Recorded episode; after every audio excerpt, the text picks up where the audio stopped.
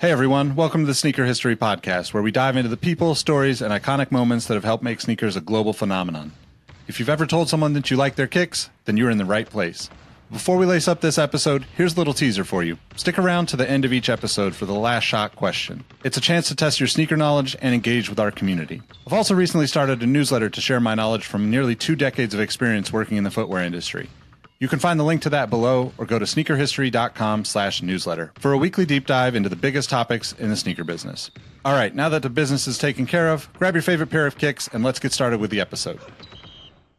What up, what up? Welcome to the Sneaker History Podcast. My name is Nick Engvall, and I am super stoked for today's episode.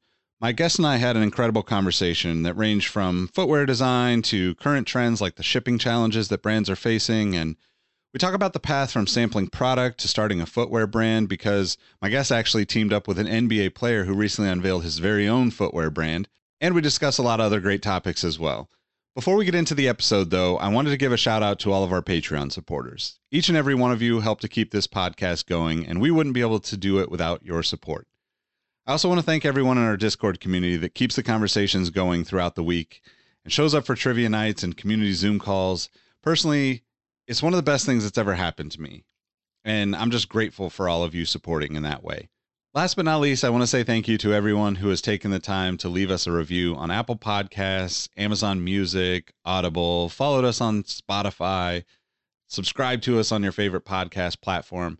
That minute or two that you take out of your day helps us reach new sneaker enthusiasts that we would not be able to reach otherwise. So thank you very much for taking the time to do that. Now that we're done with the business, please enjoy my conversation with designer Brett Golliff.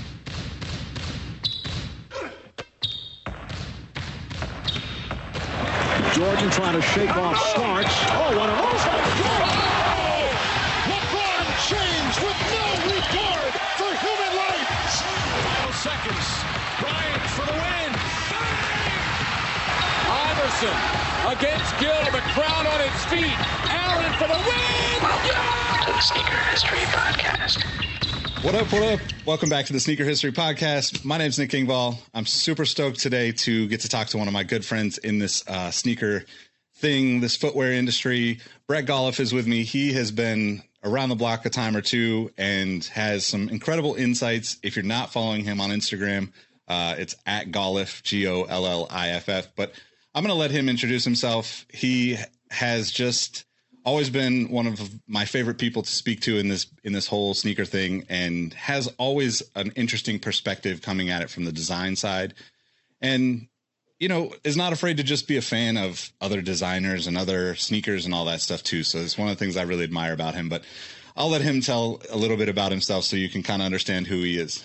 Brett how's it going man I'm good, man. I'm good. Thank you for having me on the show. I really, really appreciate it. It's always fun to talk with you and uh, get my views out in another way. Uh, but yeah, just to give a quick intro, I'm I'm Brett Golliff. I kind of live in two different worlds of automotive design and footwear design. By day, I'm a car designer at General Motors, manager of, of Chevrolet and Corvette, and I've worked on Hummers and other various things like that. And then by night and by life, to some extent, is this footwear world where. Uh, you know, I, that was the start of my career. It's still a part of my career, and uh, I share my views and visions because I don't know, it excites me and it gives me an extra passion, another thing to talk about. It's helped me to connect with so many people like yourself, and uh, I just kind of keep it going. So it's it's it's been a good time. Awesome, man. So I guess like in terms of the footwear stuff that you've worked on, um, what are some of the things that that you would have worked on in the early years? Um, and also one thing that I do yeah, want to get into think, and, and kind know, of lead into, you you let go of a lot of things recently that I think most people we talked about this when we talked with Russ, you know, months back on the sneaker combos thing. But there's a lot of letting go going yeah. on in the sneaker world too. So maybe we can get into that a little bit later on. But yeah, happy to.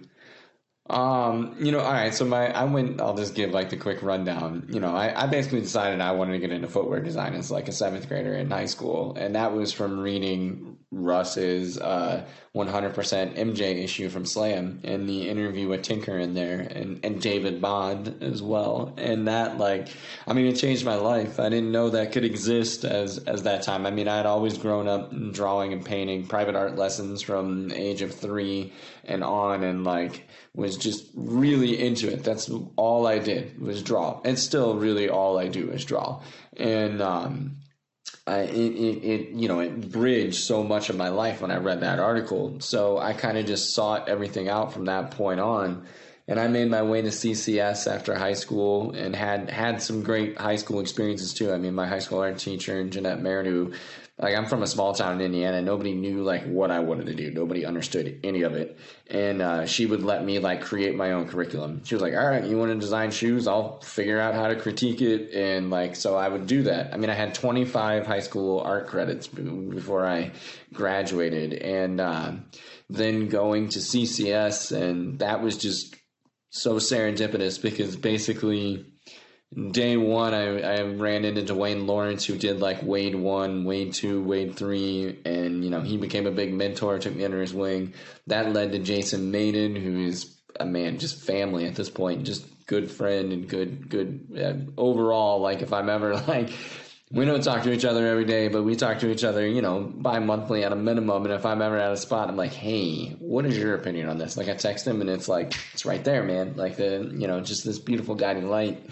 And uh, that then led me to a few other people and other pieces that were pivotal in that moment. And uh, I ended up, you know, coming out of CCS, and there was it was an interesting time. That's basically like 07, 08 when everything went down in the financial crunch of America and I guess the globe. And uh, I took my first job at New Balance, and I was in the advanced product group, and uh, it was awesome, eye opening, very different.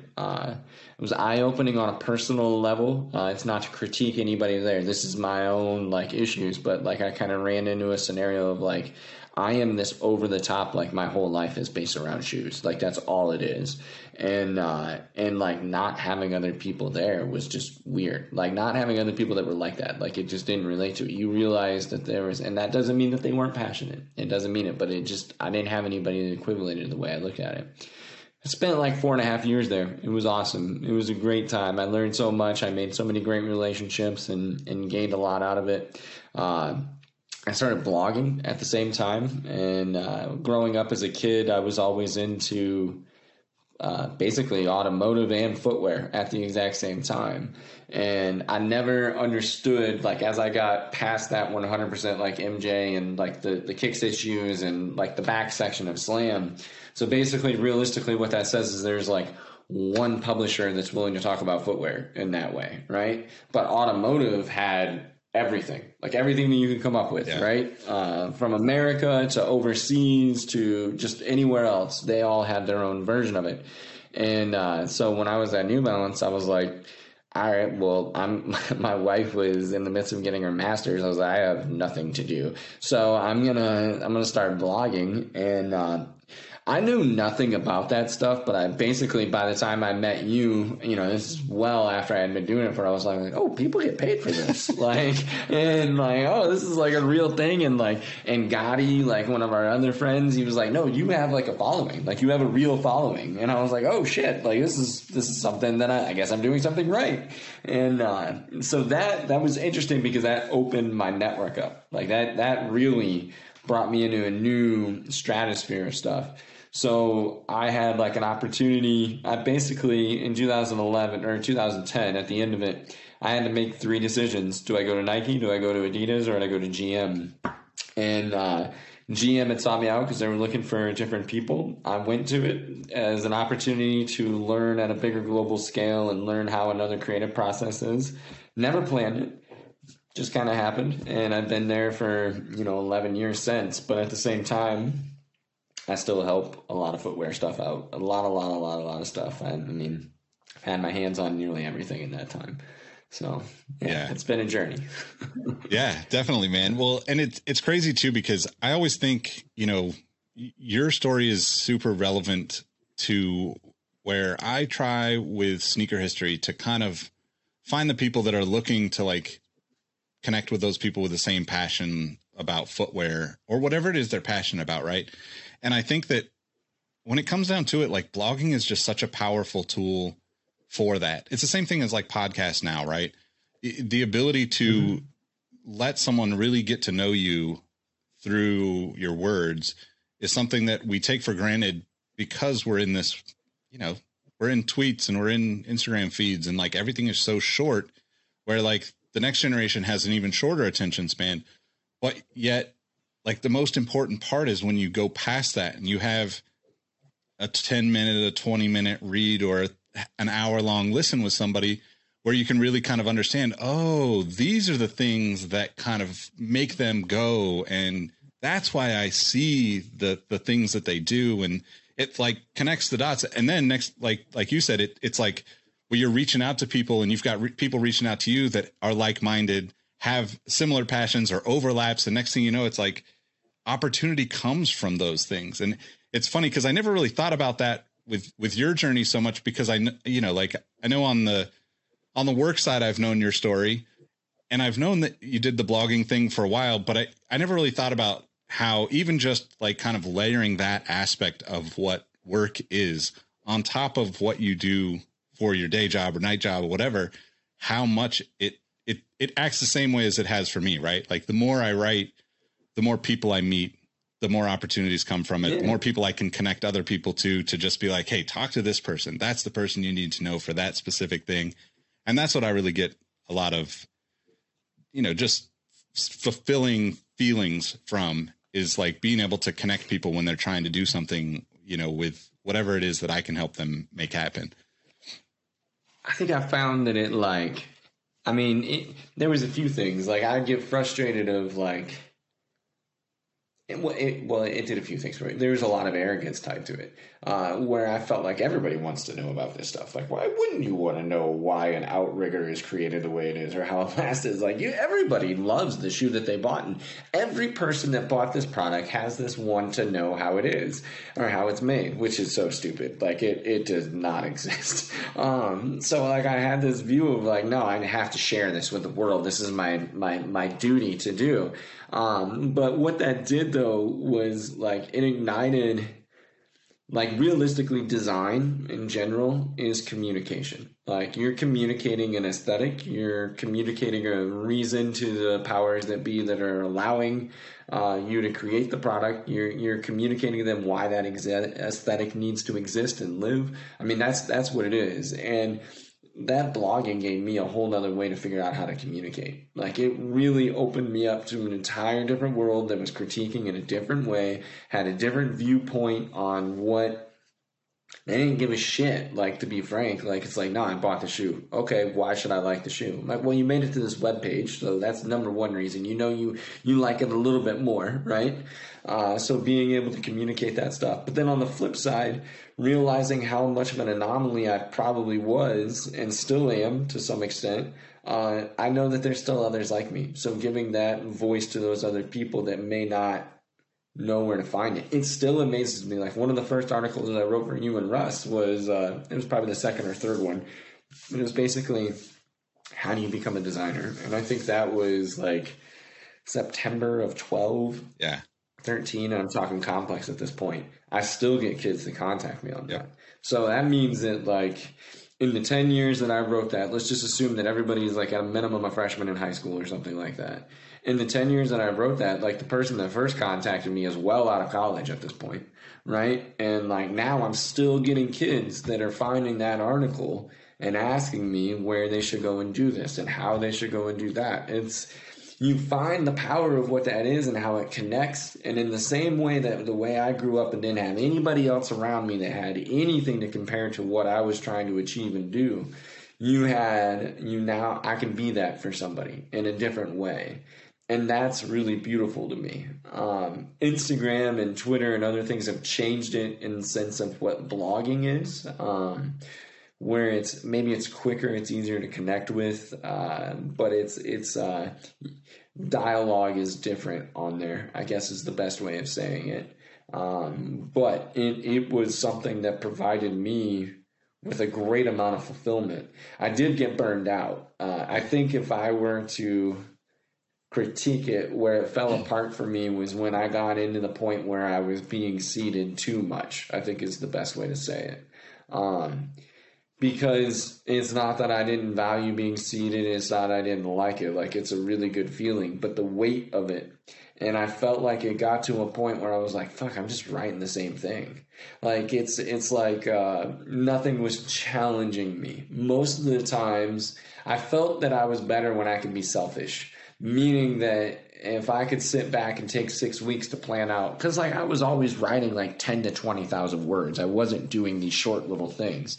So if I could sit out and really like plan out a lot of stuff, and like working with Gerald, I mean, he was super patient with me and Gerald Sullivan and stuff because I'd be like, no, I need like five months. Like I, I, yeah, you know, I was. They probably looked at me so annoying because they were just putting stuff on a calendar to fill it, Yeah, right? yep. And uh, and like I was. uh I'd be like, yeah, I would hit him up like the night before. I'm like, it's not ready. I don't. And the, and the thing that like the, the best part that I have is this was never my income, Yeah.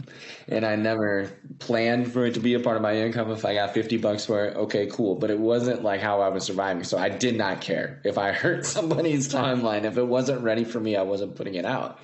But my point was is that when it got to the point of where you know you're getting kind of like two or three shoes a week and it, I kind of just quickly realized I'm like, oh man, this is becoming a commodity. This isn't about like the message anymore, and uh, I just kind of let it go. I'll still write every once in a while. I, I contacted a few people this past weekend about some pieces that I that I I'm intrigued to write, like stuff that like challenges me and makes me think differently. But overall, that's kind of where that stuff slowed down for me. Yeah, to- I, I totally relate. Though I mean, it, it's it's one of those things where, you know, I think, in you know, you mentioned Russ and and reading Russ's stuff for so long, you you you can totally understand where he's at with, you know, the frustration of all of it because it became something that was mm-hmm. so, you know, just Pure. it just it's it, yeah it's just it's missing so much. And i think that's kind of the nature of of you know kind of going back i guess to what you're saying about new balance right? I ran into that same you know kind of feeling of like how many of us are actually really passionate about this and i don't think mm-hmm. that everybody in a company or on a team even has to be passionate about you know, let's say it's sneakers. We don't all have to be passionate about sneakers, you know, but everybody has to be passionate en- enough about something that is, you know, easily connected to that, right? If you're if you're passionate about connecting with people, that's great for any product, right? You can work on any product Right. that you enjoy if you're passionate about connecting with people. But, you know, in my experience too, running into that same same situation multiple times where it's like it's it's it can be disheartening, but at the same time it's also kind of motivation to keep for me to keep moving and keep finding people that are still interested in things that I'm interested in or you know like you're saying like you know challenging to you and and you know making you think differently and and questioning how you've thought going into something you know on the outcome because those are the things that really drive us all right? It's you know like mm-hmm. we have the the thing a shoe a car or whatever it is that we're that we like and we enjoy. And then like the conversations and the things that go on around those things are the things that really like get us kind of like outside of that comfort zone. And i think that's kind of an interesting it's interesting because i think a lot of people in the footwear experience let's say have had that right? Where it's like oh i i mm-hmm. got this job at a brand or a a retailer or a you know a design firm or whatever and there's only one or two people let's say. And and you know to your point going back it's like less and less the further back you go right? It's like it's people that looked at this as a job. More of it now. yeah and, and now definitely you'll you'll have more people that are passionate about it. But also at the same time that kind of can be challenging because you have more people hitting the wall and running to another company to say like okay Yeah, I, I think it, it's interesting. I think there's there's more of it now, but it's not in the right way. Like I actually think of it, it's, it's pop music now, where it's like that's interesting you you well, I no, I'm supposed to like sneakers. That's every, every kid sells on StockX. I'm supposed to. Well, why do you like it? Well, that's what we do. But why do you like it? Well, I follow it. It's, there's a TikTok on it, so obviously it's really important to me.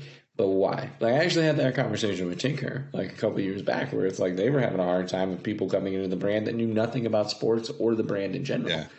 And like I, you, you're seeing that, and that's fine. I mean, it's pop music. That's where it's at.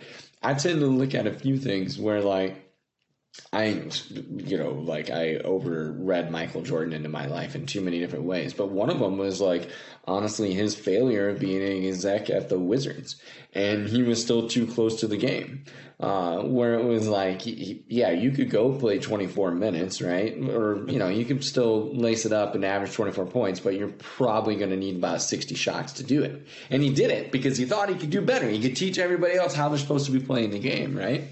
And what I realized is that like that level of passion is innate to him. So he's in the top 330 basketball players in the world.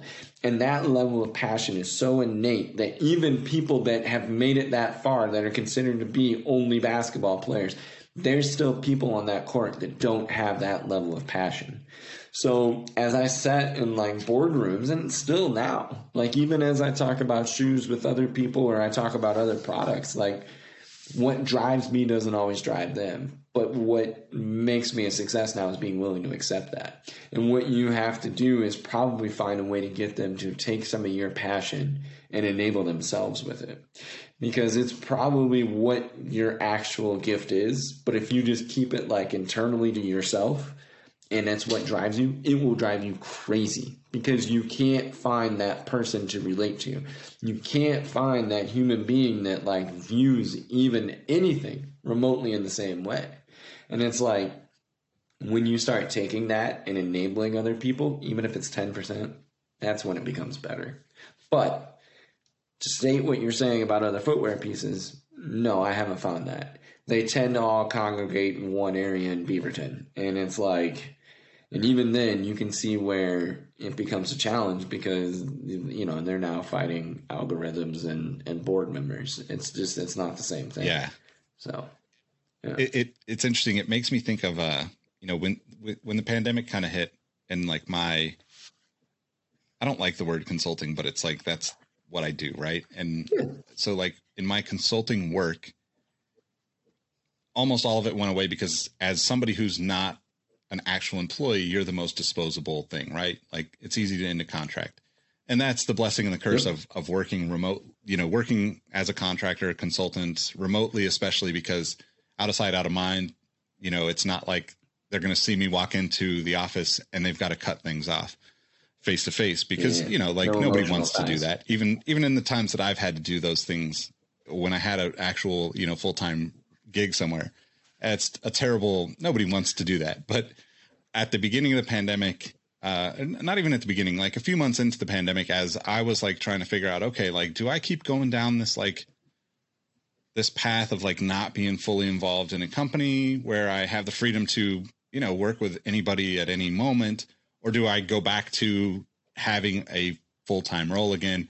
So I applied for a few different roles with various companies, and I won't, I don't want to put anybody on blast, but like I had an interview with a company where you know it's it's over zoom calls so it's it's awkward to begin with because that was you know like we talked about before we started recording it you know a lot of company culture is just not supportive of that and like there's a lot of people that are just not comfortable with it. So it was like it was one of those uh, it's almost like comedic in a sense now because i look back and it's like the person got on the got on the call with me and then realized that they hadn't changed their zoom background from their regular office to this sneaker wall thing because it was a sneaker based and not, it was a sneaker it was a very sneaker heavy position at a big company right and like right, right. that in itself to me was like a huge red flag of like you're talking to me and thinking that i care what's behind you is going to be any way influential to my decision to work for you or with you or whatever that is but like the fact yeah. that it happened and was like it was like I was like, just kind of, it stuck in my mind so much afterwards. It was like, wow, that's kind of like, you just kind of like you know dodge the bullet there, right? Because that's kind of the mentality that we're talking about about you know big corporations and big businesses where you just you have a bunch of people that think, oh, I've got to be a certain way to talk to a sneakerhead or whatever that is, you know, and like that's not it, right? Like it's always about the people. Even if it's the shoes, it's about the people, you know, like we wouldn't care about Jordans if it wasn't for what Mike did in them and, and what he said and, and how he walked around and you know how he walked from the from the stadium to his Ferrari. You know, like all those things have an impact on at least for me wanting to wear a pair of Jordans, you know? And it's funny to Yeah. to see like it become such a commodity and such a big deal, but still have people that think that it's like, you know, you don't want somebody that doesn't understand the nuances of these positions, right? Like if you Right. if you don't have if you have a, a person that's into sneakers and that's what they really want to be about, well then generally speaking, they're probably not going to be like a CEO of a company that does, you know, fitness gear and apparel and, you know, bags and accessories. It's like that's that's a, a like it's a very nuanced passion that you're trying to like pin on someone even in that conversation to hire somebody to do something sneakers. And it's funny to that we still are in this place even though it's like you were saying it's like people just do this because it's the thing to do and they like sneakers because it's the thing to do and they you know mm-hmm. you have a StockX and a goat and an eBay because it's sneakers and a thing to do I find it interesting because I think uh, a lot of um, some scenarios I've been in, whether it's it's footwear or automotive, that it's my passion that can also be my deterrent that, that keeps me from succeeding because it intimidates the others because they can't relate to it.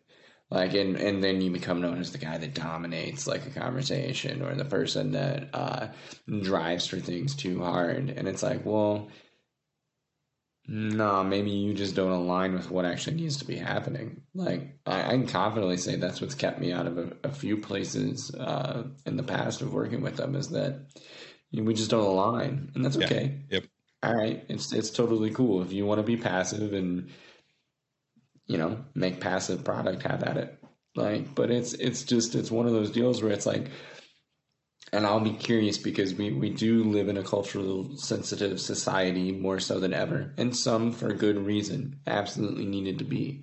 But on the flip side, it's like having an opinion anymore is an interesting statement of how you view something and how you want to communicate it and how you do it. There's there's ways to still have a very good opinion and still be empathetic and sympathetic for the people that are around it. But I worry that we're now at a state where it's like you don't share a view or an opinion because you're worried about how it's going to go.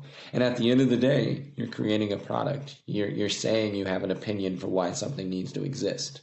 So if you can't share a view on what that is, then how do you navigate? How do you course correct? How do you make these things proper? You're probably muddling the world at a time where there's too many products on the planet that we're really, literally killing the planet because of it. So, yeah. Yeah, well, so that that kind of leads me into one of the things I wanted to talk about with you is is uh y- you know your navigation of the comments on your Instagram page when you post things that are you know not the cool thing that everybody's buying and selling on the secondary market, right?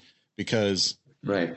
I, I think there's, you know, and this is not to to you know discredit anybody else, but there's still a very small amount of people that can look at a product, footwear specifically, and be just, you know, just like infatuated to understand it even more, right? And Mm-hmm. you know whether whether people understand that or not like there's such a there's such a you know I, I don't know. It sounds weird but like there's such a small amount of people that i think i could get on the phone with or hop on a zoom call with like this or you know and literally speak for hours upon hours upon hours because we understand where each other are coming from even when we have a negative or or you know or a questionable feeling about a particular product or you know design or way a company works or any of those things. But specifically obviously the the shoe that came to mind but you've been doing this for years where like you see something and you're like okay this is this is a game changing thing whatever that is. And coming from it from a design perspective is completely different from the average consumer that's like, oh, Travis Scott didn't wear that, so I don't need to know about it. And that's nothing against Travis Scott. I love the guy's music.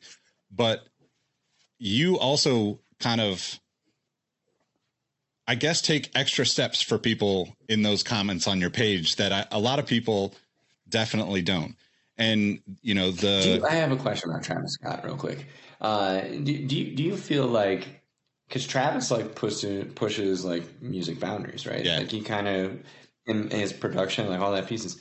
Do you think that like correlates with a Jordan One? Like, is a Jordan One really pushing any boundaries? I- you know what I mean? It's like I don't think I don't think there's a correlation there, but I agree. Like that's what's interesting about what you were saying about the the ex- expected sneakerhead experience now, right? Wait, wait, hold up. I'm using my Zach Morris powers here to call a timeout and tell you about a couple of our partners. These are some of the folks that help us keep the podcast going, and they have some exclusive discounts just for our listeners. Now, if you're already subscribed to our YouTube channel, you know how I love to display my kicks when I'm not rocking them. Sneaker Throne makes sneaker display cases featuring customizable LED lights and drop side cases to showcase the entire side of your shoe, not just the heel or the toe. To me, it's the perfect way to display your collection. You can save 10% on your Sneaker Throne order by using the code HISTORY at sneakerthrone.com. That's history at sneakerthrone.com. Now, if you're a Patreon supporter or a member of our Discord community, you already know about Kicks with V hot sauce and his small batch locally sourced hot sauce. V has been one of the biggest supporters of a sneaker history community and the podcast since the early days. His hot sauce has been a huge hit within the community. To celebrate the launch of his new coffee habanero flavor hot sauce, and my personal favorite, his new habanero honey, he's given an exclusive discount to our podcast listeners. You can save 10% by using the code SneakerHistory10 at kickswithvhots.com. That's SneakerHistory10 at kickswithvhots.com. If you're interested in sponsoring the podcast or becoming a partner with our community, get in touch with us. You can reach us by email at podcast at sneakerhistory.com. Or better yet, tell some of your favorite brands they should be sponsoring the podcast. All right, let's get back into today's episode. because Yeah. I do think that he is aware of it, right? And like, you know, and not age has nothing to do with it, but he is definitely had a lot of crazy experiences in a very compact amount of time. You know, he's 24, Yeah. 25 years old and he's had access to things that most people will never have access to. And I think he probably understands the same nuance that you just mentioned about the kid feeling like they have to be a part of it which if mm-hmm. you're trying to set yourself up and your family for the next couple hundred years maybe that is where you step it back and say well it's safer to do a jordan 1 or a trainer 1 or an air max 1 and i know i'm going to get these royalties out of this or whatever you know whatever the deal is i'm going to make my money here. But i can still be experimental on the music because the kids are really I, don't, I should stop saying kids because like I'm 42 years old and I'm listening to him on a regular basis, but like he is absolutely experimental with his music, right? Like I think that's what drew me into him. Yeah, he's there's catchy stuff, there's things that I just really like. His energy is absolutely insane, I definitely don't relate to the products that he sells the way that I think someone that's 22 or 23 years old does. But I still love his music. I think, I think we, we, I'm, we're going to tie all this together here. Uh, I think we have our next hour laid out just off of that. But you know, you were leading to the comments, and you were leading to essentially the the Yeezy foam runner uh, uh, spot, right? So I think the last time, well, I guess it's three times ago, we had the media one, you know, with with with Russ and Gotti and Ian and and uh, and Alex and stuff. Previous to that, we had the Kobe one, and then previous to that, we had one where we just talked design. And you asked me within that of if I were to design shoes, like what it would be. And the obvious answer was a Jordan. Like it's you know it's my whole kind of life and world and like everything else, right? So it it's it's it surrounds me at all times. That's the obvious answer. There's the excitement. But what I had told you was actually Yeezy, and because they have the most opinion on footwear. And anymore, that's what I look for. And that's why I kind of made the joke about Travis because I felt like it segued Yep. here, where it's like, good job, you reversed a swoosh. Like, and the color blocking is based off of other color color blockings that you've been uh, basically, you know, brainwashed to love. We all love the Fragment Jordan 1. The Fragment Jordan 1's incredible. It's it's Hiroshi Fujiwara. Nobody knows anything about him, but it's it's perfect because there's 3,000 pairs of them. So you have to love that royal blue Chicago Jordan 1 version, right? I mean, it's it's the perfect Air Jordan ever. Better get it signed by him when you see him. But uh, anyway, uh, so you know, everybody run and grab that one. At least when you get a brown one, you know that's Travis's like actual view on things. But anyway, uh, I I I love the Jordan brand. They're so near and dear to my heart. I critique the shit out of them solely just because I'm just not understanding where it is anymore. Because what we grew up on and loving was risk taking, was this understanding of been there, done that, take me further now we can't get a new Air Jordan without it tying back to the shoe that was 30 years previous to it, which is just asinine to me. That design team has to be so bored. Like, yep. but anyway, I, I, I can't control any of that. But when I look at the Yeezy products, like, those guys for the most part are taking like known footwear manufacturing and just pushing it to new levels. And so the foam runner was, or uh, yeah, I believe they're calling it the foam runner, whatever it is. This guy, like they're they're. I saw it and I was like, oh, like okay, I have to get this because I have to understand how it's made. Like at a minimum, this like deep of a draw within a mold is not something that's very easy to do. Uh, knowing that this was like clearly knit wanted to understand like how this felt. So I don't know what the amount of uh, pairs are in the world, but from what I've been told, it's somewhere between 2,000 and 3,000. Like it's very low amount of what this is. So assuming that most people that are going to hear this and watch it, they probably haven't touched it. But basically, very soft, very plush around the collar. Then it transforms to a very, very uh, durable, I guess is the best way of saying it. I don't know if it's waxed or what it is, but it is a more durable knit that goes around in the yellow. That at a is pretty unique because you're changing yarns. But then what I always saw it as was essentially like a bag that somehow is wrapped around an internal midsole. And I had to like get it. Like I had to have it. I had to understand what it was. And it's probably hard to show on the camera, but if you look inside this, the amount of seams that are happening on the inside shows you like how much like form and other pieces that are going into it. I mean like they've they've done something very original. You don't have to like the aesthetic.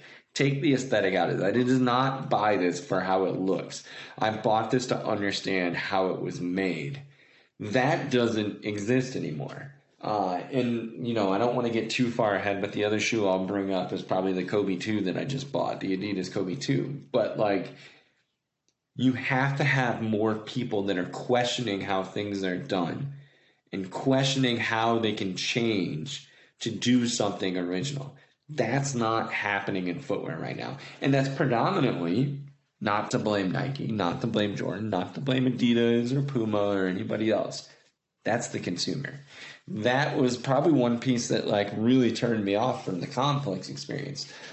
Complex and riding was phenomenal because the group was great. All of us, our email chains were some of my favorite footwear email chains that I ever had. Uh, us all talking was amazing. The reach that you had was extraordinary. God, did we get, in my view, this is me critiquing it, and I know that I'm a niche within a niche within a niche. There were so many uneducated like comments where it was just like, it helped me to realize that people don't look at it the way I look at it, and some people are just buying a shoe, and that's okay right? Like we need them. Like that is okay. You can just buy a shoe and be content. You don't need to look past it. I know my son's that way. Like my son doesn't, you know, he's seven, so he doesn't have the depth of it. But I know he's never like he'll he'll entertain the conversations when we get older, just because he loves me. But the reality is, he's like. Oh yeah, that's cool. I'm gonna go play in the mud. Like it's nothing more. yeah. You know what yeah. I mean? Like, and but my statement to it is, is like we need more people that are looking past what that stuff is. Like Travis, let's just put Travis in the long line of Nike collaborators, right? You got Travis, you obviously have Drake now, who has no vision in general. Uh, but you you have him. You have the Kanye, obviously. Um, John Elliott, Jerry Lorenzo. You got Virgil right in the middle of it. You have Don C. Pick pick all these other people that have done it. Kim Jones. Uh, let's see here. Marc Newson to me is actually the best one that's done anything with him because he does challenge it and he does try to do things new. But my statement is is like Nike gives those dudes the blueprints. Like at some point Travis has to do his own thing. Like he has to because he's going to reach his growth. Like there's only so many shoes he can redo. Yep. There's only so many things he's in love with. So it's like you know it's coming. So hopefully when they're training him properly, they have a vision because I think some of the most beautifully constructed shoes are from those people that have left and went and done stuff lately. So Yeah, no, I, I agree, and I and I think, and you know, just to play devil's advocate, because I, I definitely am not the consumer that's buying a Travis Scott shoe. I mean, not only do I not care about the retro product that he's spinning, I don't like brown shoes, clothes, whatever. Like brown is like one of my least favorite colors. So I have no skin in the game in that sense. Nick, like I feel like you need a nice fall shoe. it really it comes in well. I, I, I have like no skin in the game in, in that sense, right? But one of the things I'd been thinking about recently, and, and I'm actually kind of glad we got to Travis Scott somehow because I haven't had this conversation with anyone. But because he is so much younger in his experience and especially in footwear, right? Kanye was already, you know, 10 years, 12 years beyond him and probably four or five years worth of, you know, trying to make things happen with the brand, samples here, samples there, working with designers on this and that and the other. And I think that my my hope is that Travis really is like, you know, is just uh, this sounds really bad because I don't mean this to like Yeah. but he's I hope he's just there for the money, right? Like I hope he's just there and I hope that he's rehashing retro product because he's because he's going to pile up money and, and go do the design stuff that he wants to do in the future if that's what he chooses to do, right? I don't know the guy, so maybe think- he doesn't even care about design stuff. Maybe he's just like throw the swoosh on backwards and it's lit, you know, like that's Well played. I think the journey is interesting because, like, if you think of Yay, like Yay isn't that different than us. Like, let's we're all within the same age of five to eight years, and what that means is like at the time of when Kanye is coming into being, the Kanye that we all know. Let's just say Blueprint era. So let's say 01, 02, 03 Jay Z era, right? And him becoming that it's the same time we're all coming up on Nike Talk and other various websites. So my point is, is like we were the small niche in the world still at that time. If Nike was doing a retro product, it was probably fifty thousand of us buying it. So that that's very small. But flip the script, as we just said, Travis is twenty five. So Travis is roughly, you know, I don't know if Travis is 25, but whatever his age is, he's right around there. Let's just say he's like 11 years old when it starts getting to be the thing that takes over him. It's like 2011, 2012. Like he's educated and born into this era of retro product. It's fascinating because we've hit a generation of people that know the new shoe as essentially being a shoe from 1985 or a shoe from 1996 or vice versa, right? We don't have somebody that's coming in and still seeing a Flightposite like Kanye saw and is still like, oh shit, remember how that thing was done? Like, let me go rethink things, right? Yeah. We don't have that happening for people. I was able to spend some time with uh, with Devin Booker last week and actually talked with him a little bit about some of this stuff. And it's like, yeah, it's very similar to him. Like he's you know, he'll say it like, yeah, you're kind of put into that type of stuff. But he's lucky in the sense that the way he performed and when he came up with was the Kobe product. Yeah. And that stuff, you know, it's probably some of the best product Nike's ever made. And they've made phenomenal product year in and year out. So it's it's just fascinating because we don't they don't have a reason to challenge the parameters of what is determined as lifestyle product. But then on the flip side, the product that is their performance product, they need to sell really well. They need it to take over. And in the basketball market, that stuff doesn't sell if it's not tied to that stuff. Yeah. But then if you go across campus and go to the running stuff, the running stuff looks like flipping UFOs right now, and you're having people beat world records, and like with you have people that run for other companies spray painting their stuff black and putting an Asics logo on it, right? Like so on the flip side, it's like you're watching them challenge that parameter over there, but you see a whole market of people that don't want the parameters challenged.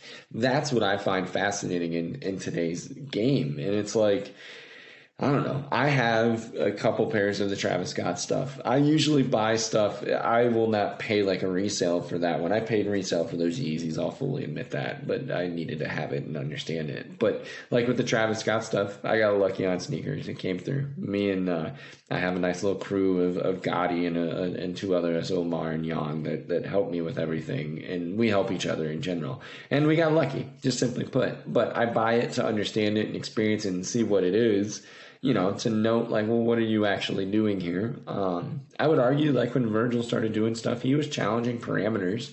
Uh, but like as I look at him, his aesthetic has become the brand. Yeah. And it's like he needs to look at himself now and like he probably has other visions, he has other views, but he can't challenge those views because it's what people expect of him. Yeah. And it's what's going to make the product sell. Right. And it's like that's that's where it becomes this weird commodity and it's like where do you draw the line of of does it need to be made and not be made at that point Yeah. right? How, how do you like how how you know let's say you were just thrown into that mix to say let's break this mold so to speak. Uh how do you how do you view that? How, how do you find the right people you know kind of navigate that as somebody who's had a whole lot of experience kind of doing similar things in their day job in a sense right? You went through some of the the biggest changes on that side of the world i would say um for the brand. But like it's it's almost it's almost eerily similar in how deep rooted this is who we are the brand thought in that. And with nike you know like we all love it too. That's the hardest part right? Like it's you know Yeah. I, I still want like i still get excited over Yo, a it's our jordan new one Coke, right? It's Yeah. like Coca Cola. What it was like, right- like that's it's as American as apple pie. Yeah point, right? Exactly that's what it is. exactly Yeah.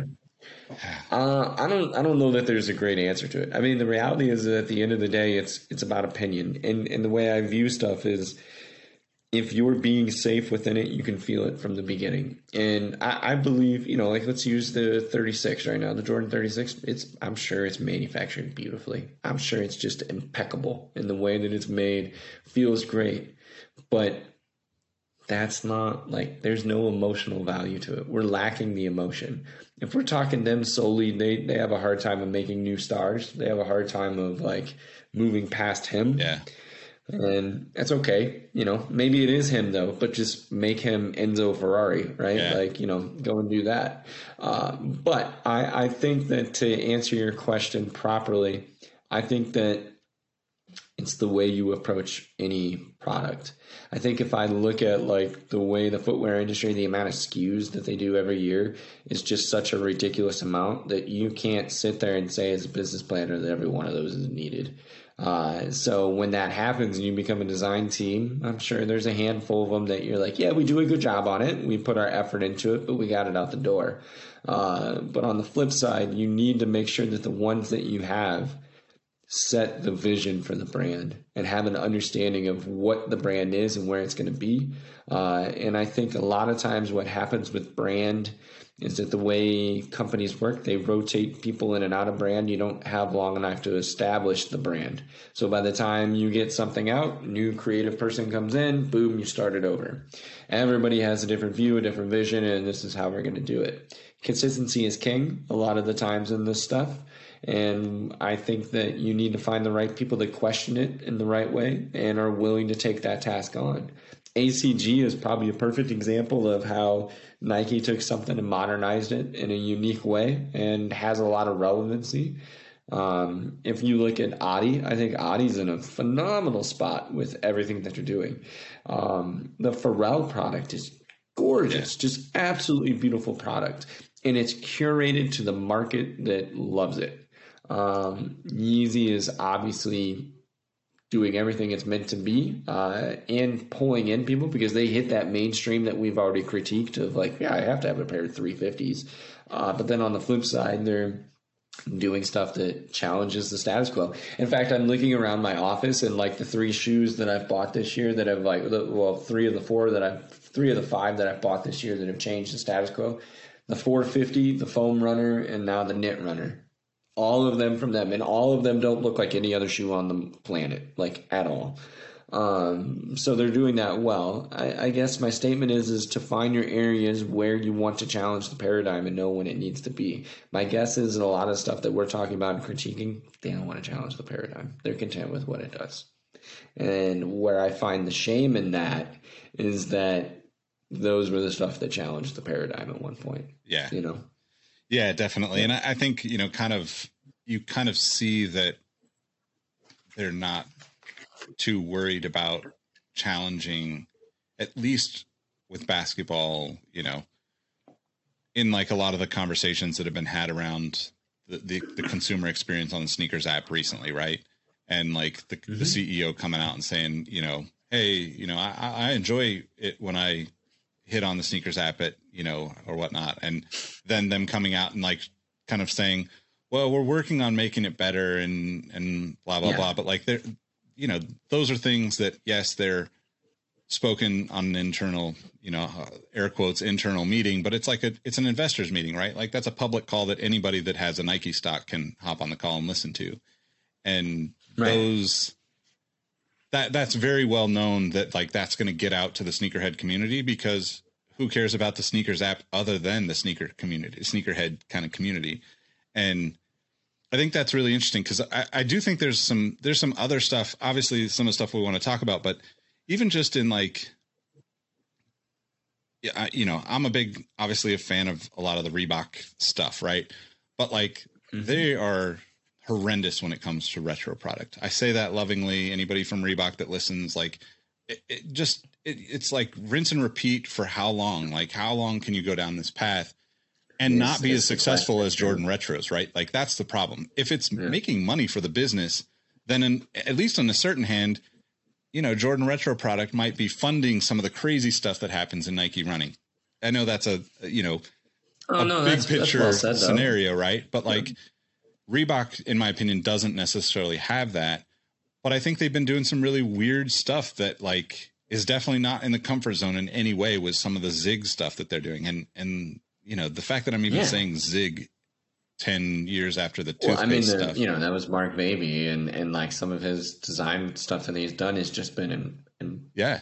impeccable. Yeah. Like, yeah, he nailed all that. And, and, and it's wild because it's like, like they, it doesn't, it doesn't land anywhere on like, we, we, we've also got like the media side of it now that almost, you know, I don't like picking on all like, these guys, but like we have friends that are at all these places and yeah. it's the same. I see literally the same photo with the same caption, you know, pasted over it with a swipe through to the rest of the photos on every major platform right now. And I follow all the major platforms. So it's like I see it six times in my feed. And we all know that XYZ Yeezy or Jordan is coming out. We don't need to know that you know Travis Scott has an Air Max One with a backwards swoosh. Like we've seen it, we've all seen it multiple times, you know. And it's like, oh well, he wore it to like ice cream today, so we're going to see new pictures of it. But that's like also that's also conducive of the area that we live in or the era that we live in. Yeah. Where it's like those guys are basically like making like a great newsletter 20 years ago, and now they're like full on businesses that provides like income for many people. It's a weird thing. What? Like imagine if Nike shut the doors today. Do we have like like can those guys withstand without oh, them? Oh, like can not. can they yeah. no? Yeah. Right? Like it's so fascinating that Nike I mean, in, in some ways, like I'm sorry to say this as brutal as it is, I love all of them and I'm friends with a lot of them, but it's like you're a parasite to like the main protein yeah. piece because at the end of the day, if the protein dies, like it's gone. Like, why do I need to come to your website anymore? Yeah. And and what's fascinating to me is that, as you point out, the Reebok scenario. Case in point, those guys haven't had to have the conversation with Reebok because it doesn't generate anything, right? Yeah. Like at that point. My guess is is if I were to put the Reebok stuff into context, is that there's a handful of people that's three percent of the working population there or so that truly care about like Reebok in the way that it once was, um, and that's okay. Uh, but there's not enough people celebrating the internal voices that they've done. My experience with the footwear industry at times was that you had too many people that they were wishing Nike's sales, which is an easy thing to wish for. Um, and, and when I say it's an easy thing to wish for, is because everybody wants that. Everybody wants that level of volume and that level of sale and that level of customer that cares for what you do. Every last person does. Uh, and sometimes I felt like that blocked uh, the stuff that I was involved with. It blocked people from caring for their actual customer core. Like, well, take care of the people that you actually have, right? Like, build them up and make them go further. Uh, and and I think that that's that's kind of the sad. Uh, that's not the sad side. It's not sad because it's the business. That's the side though that a lot of us don't ever see, and a lot of us are so in love with what we're in love with that becomes that driving force, like of what you you know what you're doing, and it's like you know you kind of realize that that's not the driving force for the business because it's not what's keeping the lights on. Yeah. So. Yep. Well, it it makes me think like you know I guess like concept kicks, right? Or you know, one of those like that. Those are the places that I like, kind of always end up on for like really kind of stimulation in terms of the way people think about sneakers, because at least it's showing that there are people out there that are not just, you know, and I don't mean that in a in a like demeaning way to the people that make custom shoes, right? Like it's a craft to be able to take a shoe apart and put it together in a different way. Like I will never be able to do that no matter yeah. how hard I would try. Like it's just not my thing. I am not that person. But like we're also kind of we're in this weird place, you know, like almost like layers of the awkwardness, right? Because we have now the creators that are cr- creating their own products with a varied Air Force One or Jordan silhouette is not it's it's it seems like a money grab, right? And that's the part that's like I just am like I look at it and I'm like, you know, I don't know, like the Dwell magazine keeps popping into my head. So it's like, where's the Dwell magazine for sneakers, right? Like that's what we need. It doesn't exist, yeah. man.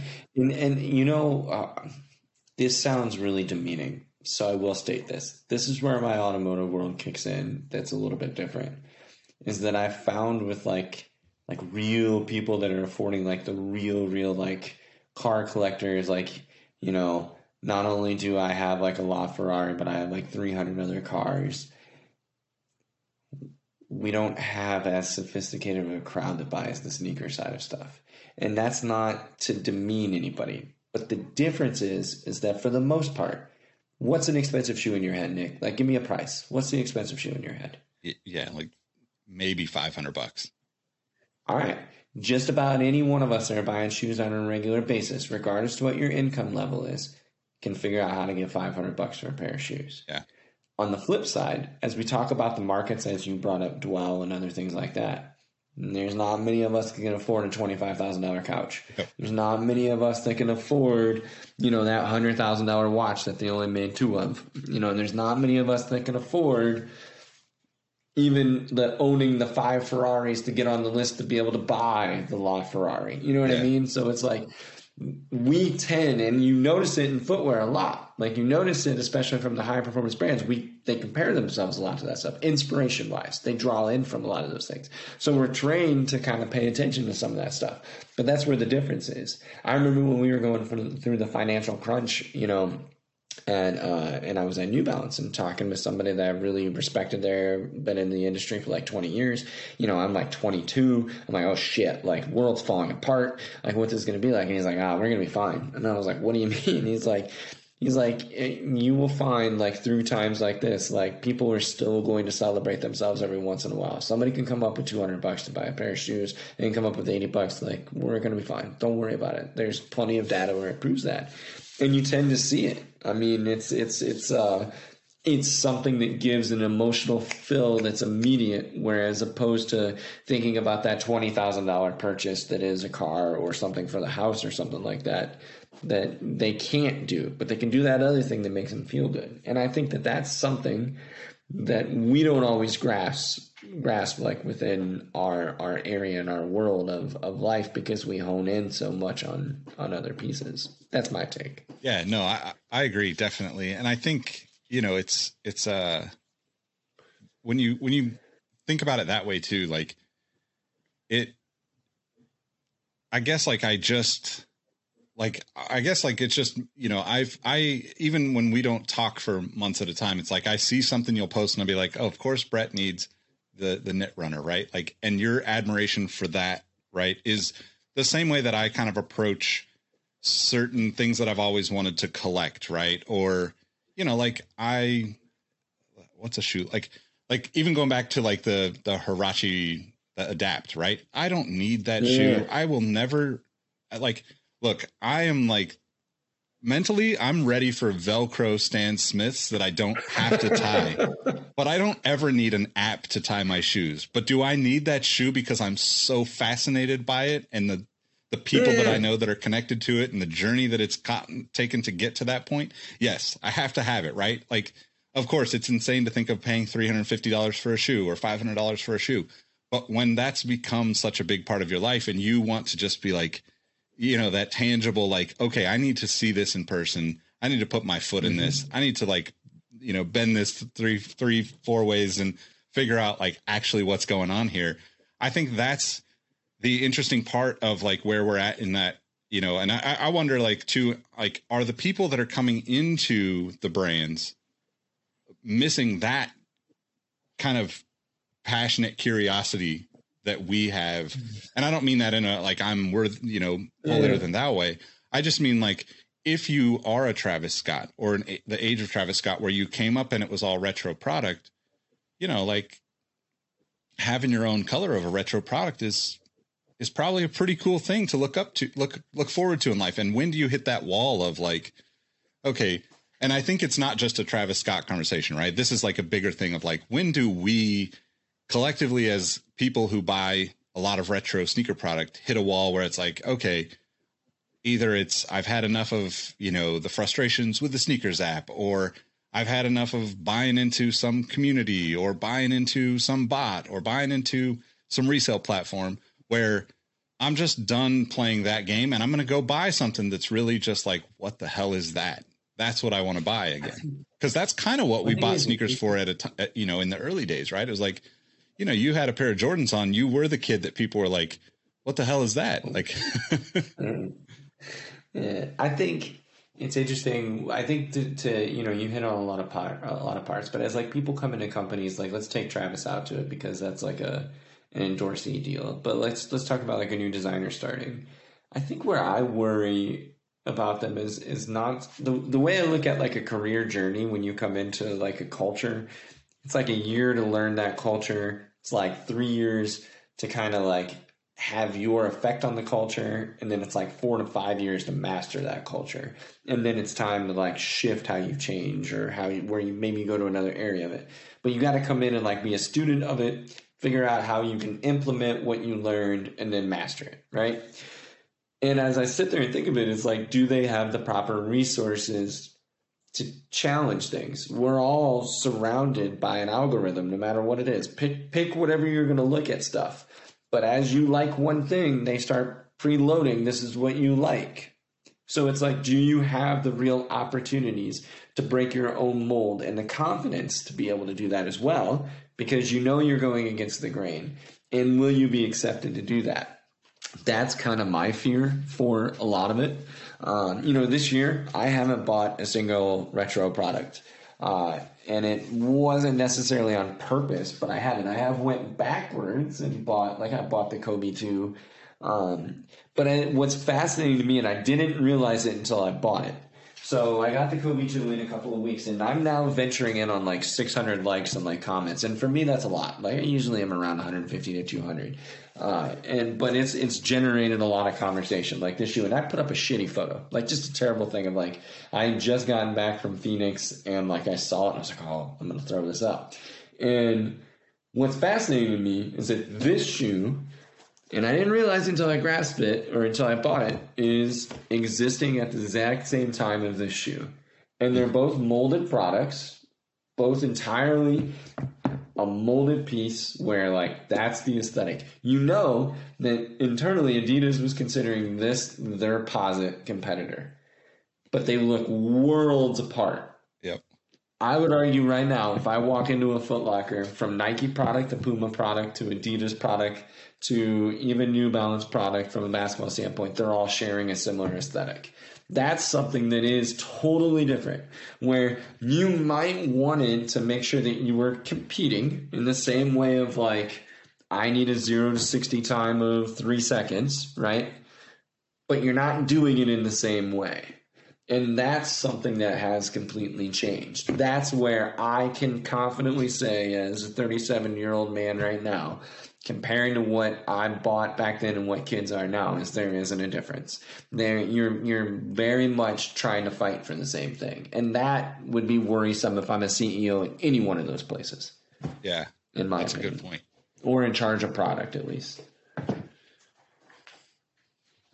Yeah, it, it, it it's also interesting to to I never really thought about those two shoes being in the same. You know, obviously, Same year, Yeah, literally you- the when- same year. like you know that it's happening, but I don't even like thinking about like probably 5 or I'm 6 years ago. I duck don't away for a second and grab a slam. Keep talking. Yes. But like it's it's kind of it's kind of interesting because it's it's almost like a lot of times like like right now for instance like you said so many people so, or so many of the brands have a very similar aesthetic. And there's always this like from a consumer side oh so and so copied so and so right? And Right. i'm sure there's there are always elements of that that might happen but we're also like you said we're all f- being fed the same things by the algorithm at this point. And it, it, it made me think of like formula one right? These cars are built to very specific things but they also have a lot of differences between them and then they run you know 20 cars within two to three seconds of each other for an hour race or three hour race. It's like it's so minimal the differences that we see but like the differences that happen and the the, the path to get to success for a, a red bull team or a mercedes team is absolutely different than the rest of the field right? And i think that probably happens in footwear a lot where you know to your point about like having you know adidas or nike be you know those top tier brands and then you have like everybody else fighting for the rest of that kind of big chunk in the middle.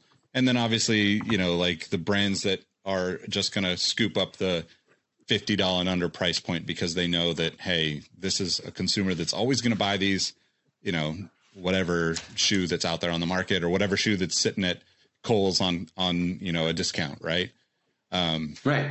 but it's really it's really interesting to think of those two shoes and, and i wonder like you know what at that time running wise i can't think of the shoes that were you know kind of pushing the envelope in terms of running shoes because I think like at that time it would have been obviously Pegasus is always there. Um, Yeah. Myler, um, the other pieces. Air Max was still could be a running shoe at that point. Uh, you know, Air Max 01, 2000. Yeah. You had two near happening with Air Max 98 and stuff like that. I think the other pieces that were happening though would have been more of the trail boom that was going on at that time as well. Uh, but I think there was very much a lineage of product in that same. You know, as you were like talking, I was like, oh, like because it, I saw it click with you that you know I pointed out that those two are from the same era. I was like, oh, well, let's just grab a Slam. So let's go with Slam. We we were looking at May of 2000, right? I went with this one for a specific reason. Is if you were a Slam follower back then, the May issue always came out in like March, and realistically, it was, it was the All Star Game breakdown. So let's look at the All Star Game. We have Vince Carter in the Tai Chi, right? So completely original aesthetic in its own. As we flip the page, we have Iverson in what I believe is either the three or the five, I don't recall, but completely different aesthetic. You have Elton Brand wearing a Pippen 2. We have Jerry Stackhouse wearing his Stackhouse 3. We have Marbury wearing a Kevin Garnett shoe. Here's what's important about all of those. None of them look even remotely alike, right? Not even a single thing on that page looks like the other one. Uh, we get into Shaq as he's in his dunk.net phase. He's going with a gradient yellow and black shoe, completely original to his own aesthetic. Gradients didn't really exist back then. Yep. as we turn the page again, we have Kobe wearing an all star version of what would be just a standard Adidas basketball shoe. But again, doesn't look like anything else. Still doing feet you wear at that time. My point to this is, is like you have Steve Francis doing like a completely welded like shoe Yep. with uh, you know lines and other pieces that are gradiating and going across it. Everybody had their own original aesthetic. Like that that doesn't exist. Like it doesn't. And it's like you turn the page and here's your Flightposite one on Kidd in his own colorway. I mean like that to me is I don't know, that's I don't know. I don't live in that world. Like that's that's scary to me. Like I get it if you're Nike people. Yeah. Like, you know, cuz I just turned the page and here's uh here's a young Cincinnati Bearcat Kenyon Martin dunking in the black version of the Flightposite. Yep. Nike establishes the Nike aesthetic and sends it through them. Yeah. Adidas establishes the Adidas aesthetic and sends it through them. Puma and so on, right? But it's like so much right now. Like there was some stuff I saw on court the other day that I was literally guessing as to like what brand it was, and it's because it's all, you know, we're all looking at the same stuff and we're all kind of doing the same thing, and it's like you don't have enough people challenging that parameter.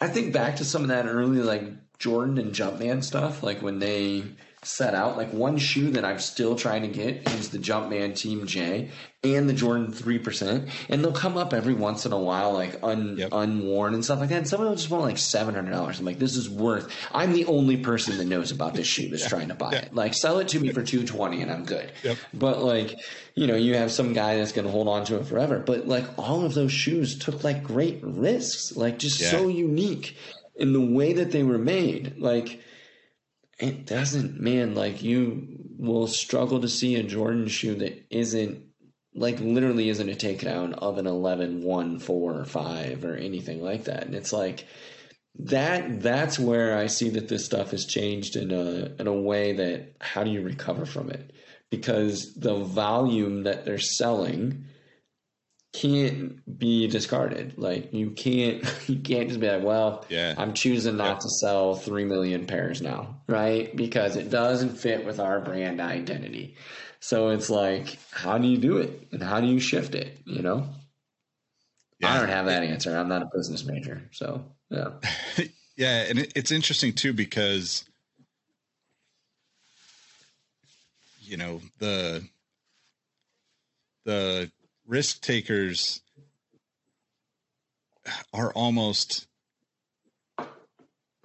they're you know they're almost inhibited, right? Like from mm-hmm. actually taking risk within those lineages where you know, yes, there was maybe a similar aesthetic between the three and the four for Jordan's, sort of, but it was still a drastically different looking shoe, you know, at the end of the day.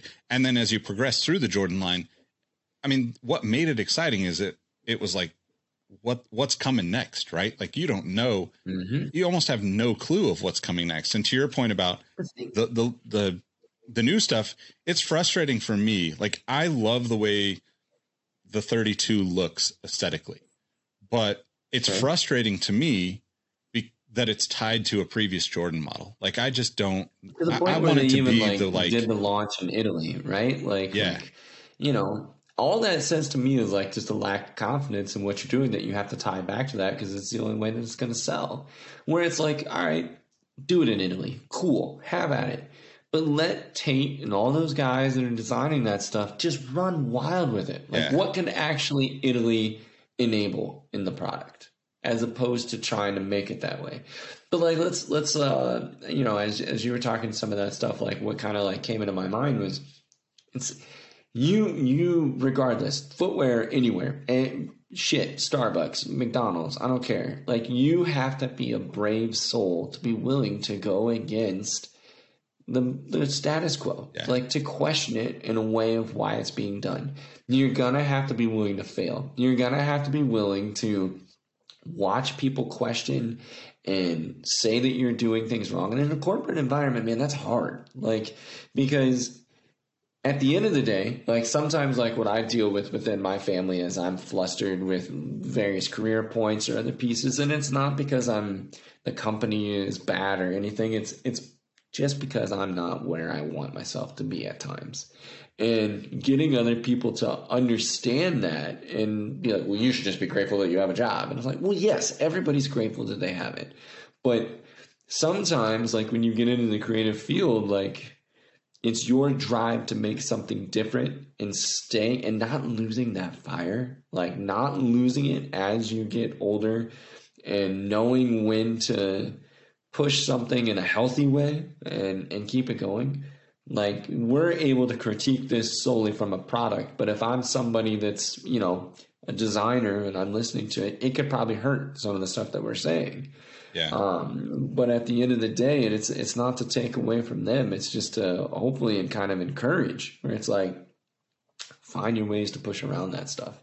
And i don't know that there's been enough acceptance of that anymore in in, in my view.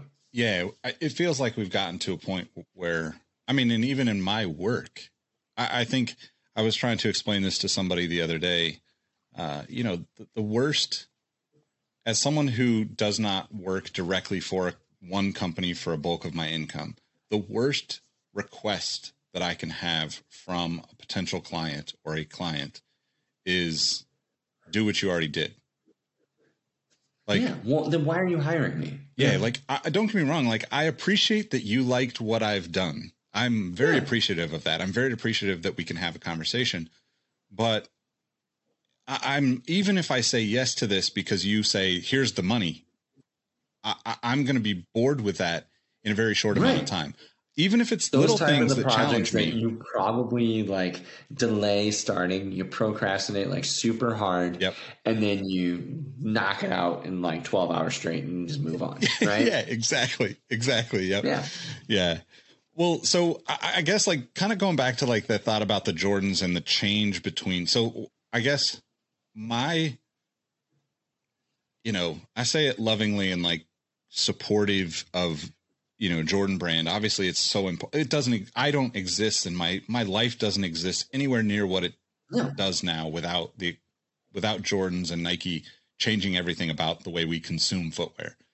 But I see all the sales on the retro side, and I just like inherently in my mind, I go to cool. This is going to result in people getting to take those chances in other aspects of what happens, and it doesn't seem to happen. And I, I, I know that like we're also in another time and space when it comes to businesses and money and numbers and and you know bottom line and all those things but you know like if you it, it's it's crazy to me because like in footwear even if you just backed up off of you know all the stuff that's going on right now and you look at like kind of the the trend of brands that kind of lean so heavily on their legacy product right? You uh-huh. know, Adidas is a great example of like they can't possibly make enough superstars and Stan Smiths and Rod Lavers to make money the way they need to make money now versus when they were doing that in the 90s. You know, they rehashed the Stan Smith multiple times. And and I get like part of that is always going to be in the mix. But it was like a bread, you know, like it was a breadwinner for them for a long time to just keep with that legacy product.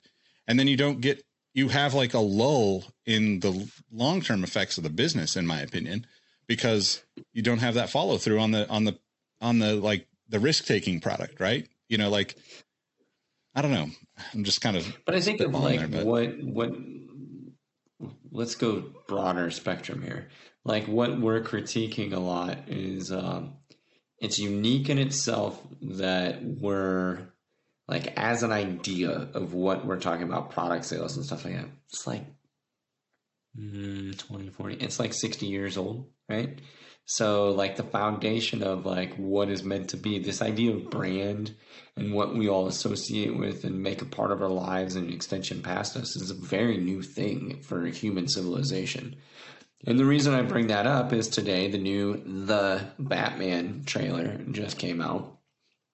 And if we were to go back to 2005, that's Batman Begins and Christopher Nolan rebooting it. And by 13, we've went through arguably the three greatest Batman films ever created, and arguably some of the best comic book, and one of them potentially being a film that is outside the realm of just comic books, right? Just great stories, just beautifully done. And since that time, there's been four other reboots of the Batman series. And it's like, how many different ways can we come up with saying the Batman or Batman Begins or Batman the, you know what I mean? It's like, but if I'm Warner Brothers, they're like, yeah, just reboot it. It's simple money. All of them are going to go and watch it. Get me a new dark director and let them go and do their thing. Like, there's an element of when you're putting that amount of money into an investment that you're like, well, I want my return, right? I want it to come back. So I, I tend to actually think of Jordan in different ways. And I actually think, well, you were at Finish Line, I wrote this article for you and Edler, but it was like, why are they not just the Eames of footwear? Like, the reality is, is none of us really care too much about the on-court product. Um, it, from a lifestyle standpoint. And I'm sure there's basketball players that are listening to this and be like, you're an idiot. You don't know what you're talking about. That's cool. You're one of the 5% of people that buy the shoe and put it on the court. Great job. Uh, but it seems like to me, and I wrote this in the article, like, I can't remember what price I chose. But right now, as you know, some of these custom makers are proving that people are willing to spend three thousand dollars to get a Jordan One at any time in the colorway that they want. The reality is, is that if I were, you know, if I could budget every year that I needed nine hundred dollars to buy a black and red Jordan One because I destroyed it, in the same way that I know that I can get the exact original Eames chair that is black and walnut, and I know that I need forty eight hundred dollars roughly to do that. I know I need that, and I can do it. Why why are we not setting up a business plan around that way? Because they're profiting an extreme amount. They're solving customer data and consumer likelihood of coming back.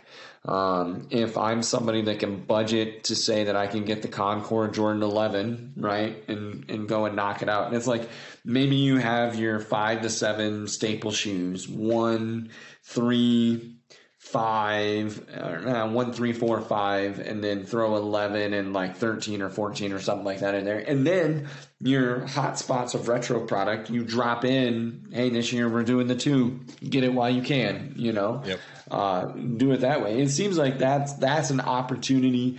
And as we talked, you know, a little bit earlier of where you see taking that customer higher and getting that upper echelon of like disposable cash, that's where you probably see it coming into play a little bit more too.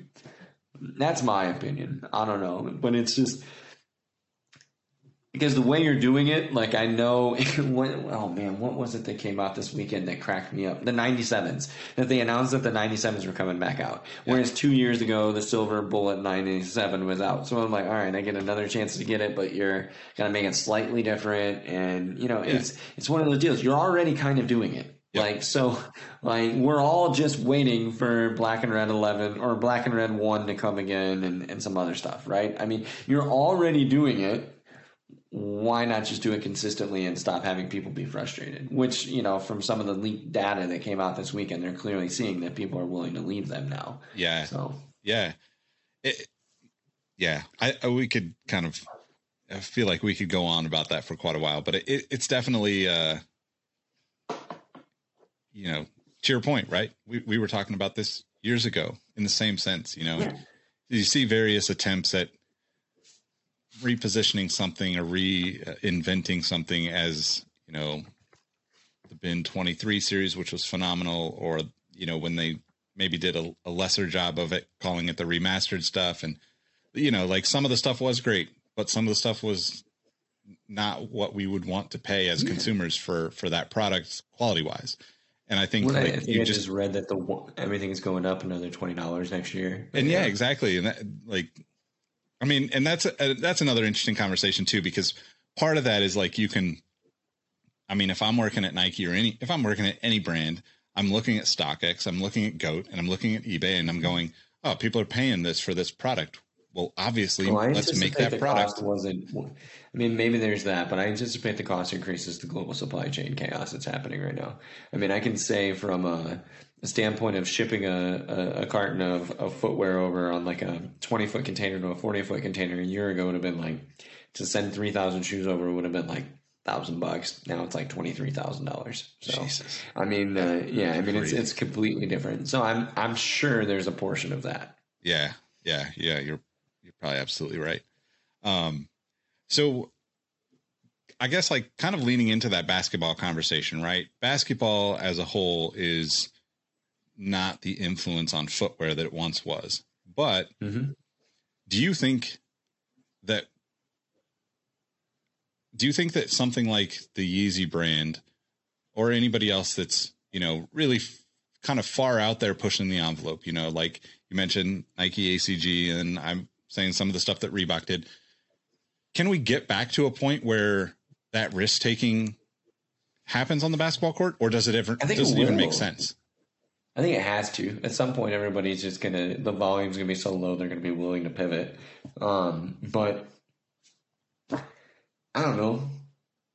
I mean this lovingly to the LeBron team, but like one of my favorite things that I read this year was uh, Gotti sent it to me because I was, we were all critiquing the crap out of Space Jam, predominantly because it wasn't Michael Jordan's Space Jam. But the Onion put up like sixth grade or, or seven year old debating to go and see LeBron James' new film based off a New York Times review, right? And like I sit there and look at the new LeBron, and I'm like, this was built for children, like just aesthetically, it was. It's beautiful. I'm sure it's so well made. I, I know it's well engineered, but aesthetically, it's a very immature approach. And the way I view it is, uh, in my view, uh, very in line with some of the products have become very much a character of what it is. And you brought up the Yeezy stuff, you know. So Yeezy's in the midst of doing their basketball academy, and they've got the two new basketball shoes that we saw. And uh, I was talking with a friend Omar about that, and and I was in because he's kind of one of the other people that buys Yeezys with me that I'll communicate back and forth with. And the first thing I noticed right away, it's a full carbon fiber shank plate. The last basketball shoe didn't have that in it. So then I started looking further. They've, com- even though it aesthetically looks very similar, it's a completely different midsole unit. So my point to you is, is they're taking an aesthetic stretch, but they're actually building a performance basketball shoe, which they weren't doing before. They did not have any of that stuff in it. Uh, you know, will it take off? I think the the challenge with that is that basketball is a hard market, and uh, it's tough in that sense. I would like to see more risk taking. I mean, the reality is, as you said, basketball didn't have the influence on it. It does, but the reality is, the influence is in the tunnel, and it's the lifestyle stuff that they're wearing. And it's like when you look at it that way, it's still there. People are still looking to them. Why are we not putting something different on them and getting it to go further? I mean, it's like it's a no brainer to me. It will come back in the same way that running shoes for years kind of went through you had stuff and then boom the moment like nike did the the, the sub two hour marathon stuff you know like that changed that changed running forever. And the way that that is going is like it's not slowing up. They probably need something similar for that for a basketball product. They not just being nike but anybody. Yeah. it needs to be taken back to this serious level in my opinion and, and I'm sorry to critique the LeBron stuff. I'll say the Kyrie, the KD, all that stuff. It, it's become an expression of those persons as opposed to the tool that they had. That's where we are missing a Kobe line. If I go back to where we kind of talked about something that I would truly miss, I mean, take the human factor out of it. The thing that I miss is that level of innovation that went into every year of like, I mean, it, it's making a, a, a tool for arguably one of the most detailed basketball players ever uh, of how they broke down function and issues. And that going away, that problem solving goes away because the value isn't advertised as much, in my view. Yeah. Yeah. Well, and it's interesting too because you you know thinking of Kobe and the the obsession for the game, right? And Yeah. this is not Obsession to is such a good word.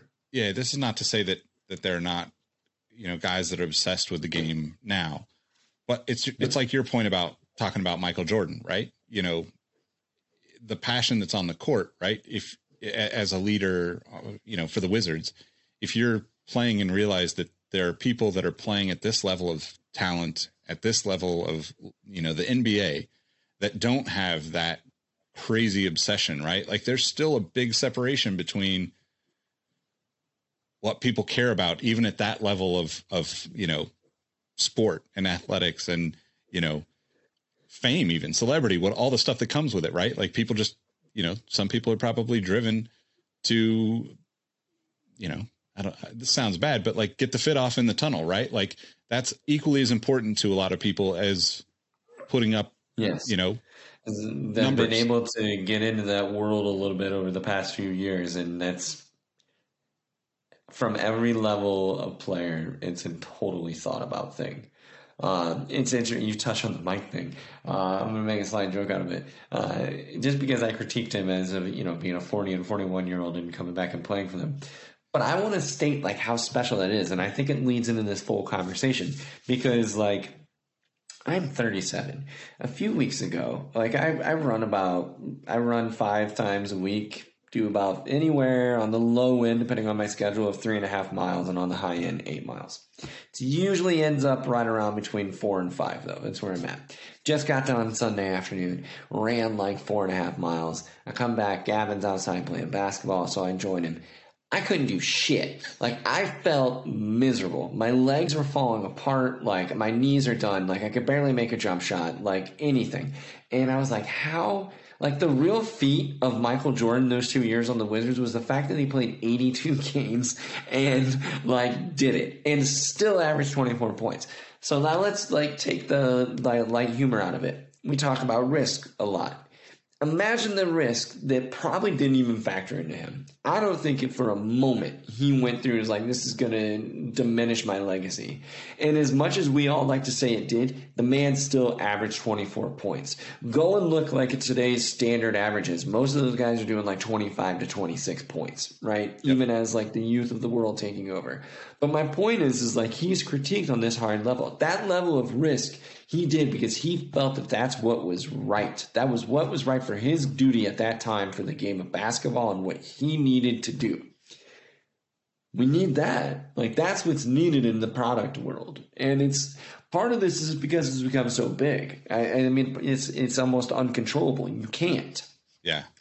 But I also think that that's why you're seeing the success of many other small startups and many other little pieces that are coming in more so than ever because it's easier to get if the part of it's easier to get into it from a manufacturing standpoint but on the other side it's also it's capable in the sense that there's enough people that have views and opinions that you can connect with the market to allow them to express those views and opinions um, I think the the great fable of our generation is that we we are kind of quote unquote the end of like the S and P 500 generation, right? Where like product, product, sales, drive it, make it huge, make it massive. Where it's like, all right, generations below us are like quote unquote the farm and field, like farm and table, right? Where it's like it's small. This is what I generate. It's enough for me to be wealthy, be happy. I'm content. Like I don't need to be rich. Like this is kind of what it is it's uh it's a difference in watching that cultural change happen that hasn't happened in footwear and probably can't happen in some of these big brands that we have because it's going backwards. It would kill them. It just it wouldn't exist. Yep. Ab- absolutely agree. And and I think that's a you know, I wanted to get into this anyway, but this this is we're at a time where let's let's say let's go back to one of my favorite Kings players in recent well, not even recent years. Tyreke Evans, right? Comes into the league, wins rookie of the year, averages 25 and 5, I think one of four players or five players to do that in the history of the league. Now he's playing for my beloved Kings, which means he's going to win about 30 games, maybe 40 if he's really, really lucky. And nothing's really going to happen from it. And at that time, you know, this is 2010 ish, whatever. Um, you know, of course, you sign a deal with Nike and you get your logo put on the tongue of a Hyperdunk or Hyperfuse or some variation of a team shoe. And I at the time was like thinking like, you know, I mean it was great because frankly you just as a Kings fan you just don't get that at all. But like, you know, Mitch Richmond aside being like the one guy that got cool stuff in Sacramento. Um, only because he was the the thorn in Michael's side for a while, right? And I think that's what Fair. got him there. But I think that it was it was an interesting time for me to like as like a fan of footwear thinking like, man, like I would have rather seen Tyreke do something a little bit different and take a risk to go to a brand that might have given him potentially a signature shoe after that rookie year or you know, like even just a little bit, they would have taken a little bit more of a risk on him because there's no risk in signing up for a hyperdunk, right? It's a check. Right. It's a color that you're going to be able to put on your wall and say, hey, this was mine. And the formula works. We know that the formula works. Now, fast forward, you know, 10 or so years, we're getting to see all sorts of people, to your point, like with the access to, you know, the manufacturing and the access that we just all have collectively to the knowledge that didn't exist on the internet 10, 15 years ago. It's just a completely different ball game, right? Like, like there is no reason, you know, this is just my personal opinion, but there is no reason for any NBA player to just say, cool, I'll take that team shoe from Nike that we know doesn't sell and put my, you know, cool logo on it. And I mean cool logo in the best way possible because every logo that Nike has ever done for individual oh, athletes has been phenomenal. Like I think that's, that's something that is totally right under yeah. underrated in like the footwear world is like how well the team at Nike throughout the years has done that we, for people. We did a post on it, Nick. Yeah, we broke yeah. it all down. yeah. yeah. Yep. Um, but so not knowing that you had anything to do with the shoe, we recently went through and did the NBA sneaker uh, signature sneakers. My first pick in kind of our little fantasy mock draft of like this year's shoes was Langston Galloway's Ethics LG1. And it turns out that you were heavily involved yeah. in that. So you, you're you're kind of involved in it. We've never actually talked about it, but like you introduced me to Lang like at the yeah at, at, at SneakerCon, yeah, yeah, SneakerCon there. So like I'll never forget him coming up, and you're like, oh, you should talk to him. And so we started chatting, and I didn't like at the time I didn't really know him, know him, and uh, and then he we he reached out. I mean, I you know he was playing in Detroit at the time. Went to dinner with him a lot, and kind of just kept chilling and doing our thing, and yeah, I mean, it, it became the whole thing. So I guess that was when we determined that was 2018. So yeah, I mean, we're like three years in the making. Realistically, we're like two years. We in April of last year, like Senate, we we partnered with like the the manufacturing partner we were going to have, and like that's where it went. It's been an extraordinary event. I mean, we have a lot to come yet. I think things got a little bit uh, rushed isn't the word. We took advantage of the finals, right? So that's yeah, kind of how yeah. stuff kind of came out, and we put everything out there because you know it's a great time to put it out there. That's why it's been a little bit quiet, just because it was it was early, just to just to flat out state it. Um, but that that journey has been extraordinary. You you brought up the hyperdunk stuff. You brought up like Nike product and other pieces, and it it triggered some stuff. There's a few things like I've been lucky in my life to work with a lot of athletes and a lot of other things and and and other people that are uh, held on high sneaker ground, right? And uh, when you look at it from that standpoint, what I've learned to find is like how you get information out of them that can drive you to create something original. And for me, it's like it always starts with conversation. It starts with how you get them to break something down. And Lang Lang Langston is really beautiful in that sense. He's obviously probably one of the top five, top three biggest uh, sneakerheads in the league. Um, you know, PJ gets a lot of that credit, but Lang is pretty damn close. Um, but the point to that is, is sometimes that type of, uh, in my view, sometimes that type of person can be kind of damning in what their creativity is because you live off of what you know and what you love. And uh, I kind of came in with a bit of that assumption. But the first time we met, you were in Detroit for a little bit. We met like at a real unsuspected spot. We were at Crispelli's actually, and uh, we were like, he had sketches. Like he had his own. I mean, they not they were good. They weren't Picasso, but they were good, and like. Uh, it was enough to communicate what he wanted. And what it really was was about fit and feel and then like I gave my knowledge of helping other people do what we do of, of kind of create new footwear. And I was like, hey, if I'm, you know, let me just grab a shoe. If I'm you, like the main thing is don't don't like do anything that's welded, don't do anything that's molded. At the end of the day, like tooling is what's going to drive your cost up. But on the flip side, like we could do some really beautiful things that's cut and sew and nobody else is doing it right? That's kind of how we approached it. And a lot of our love for details and footwear stuff was very similar. His favorite basketball shoe of all time is Air Jordan 13, as is mine. Like, so it was just pieces of that did not necessarily come into the shoe, but the communication of all that stuff. And then on the flip side, I don't care how this sounds, as much data we've had and as much um, information that we have on how to create a shoe. Michael Jordan still won six NBA championships pretty much without herringbone and was all in leather, suede, and other pieces. Bill Russell won 11 in Chuck Taylors.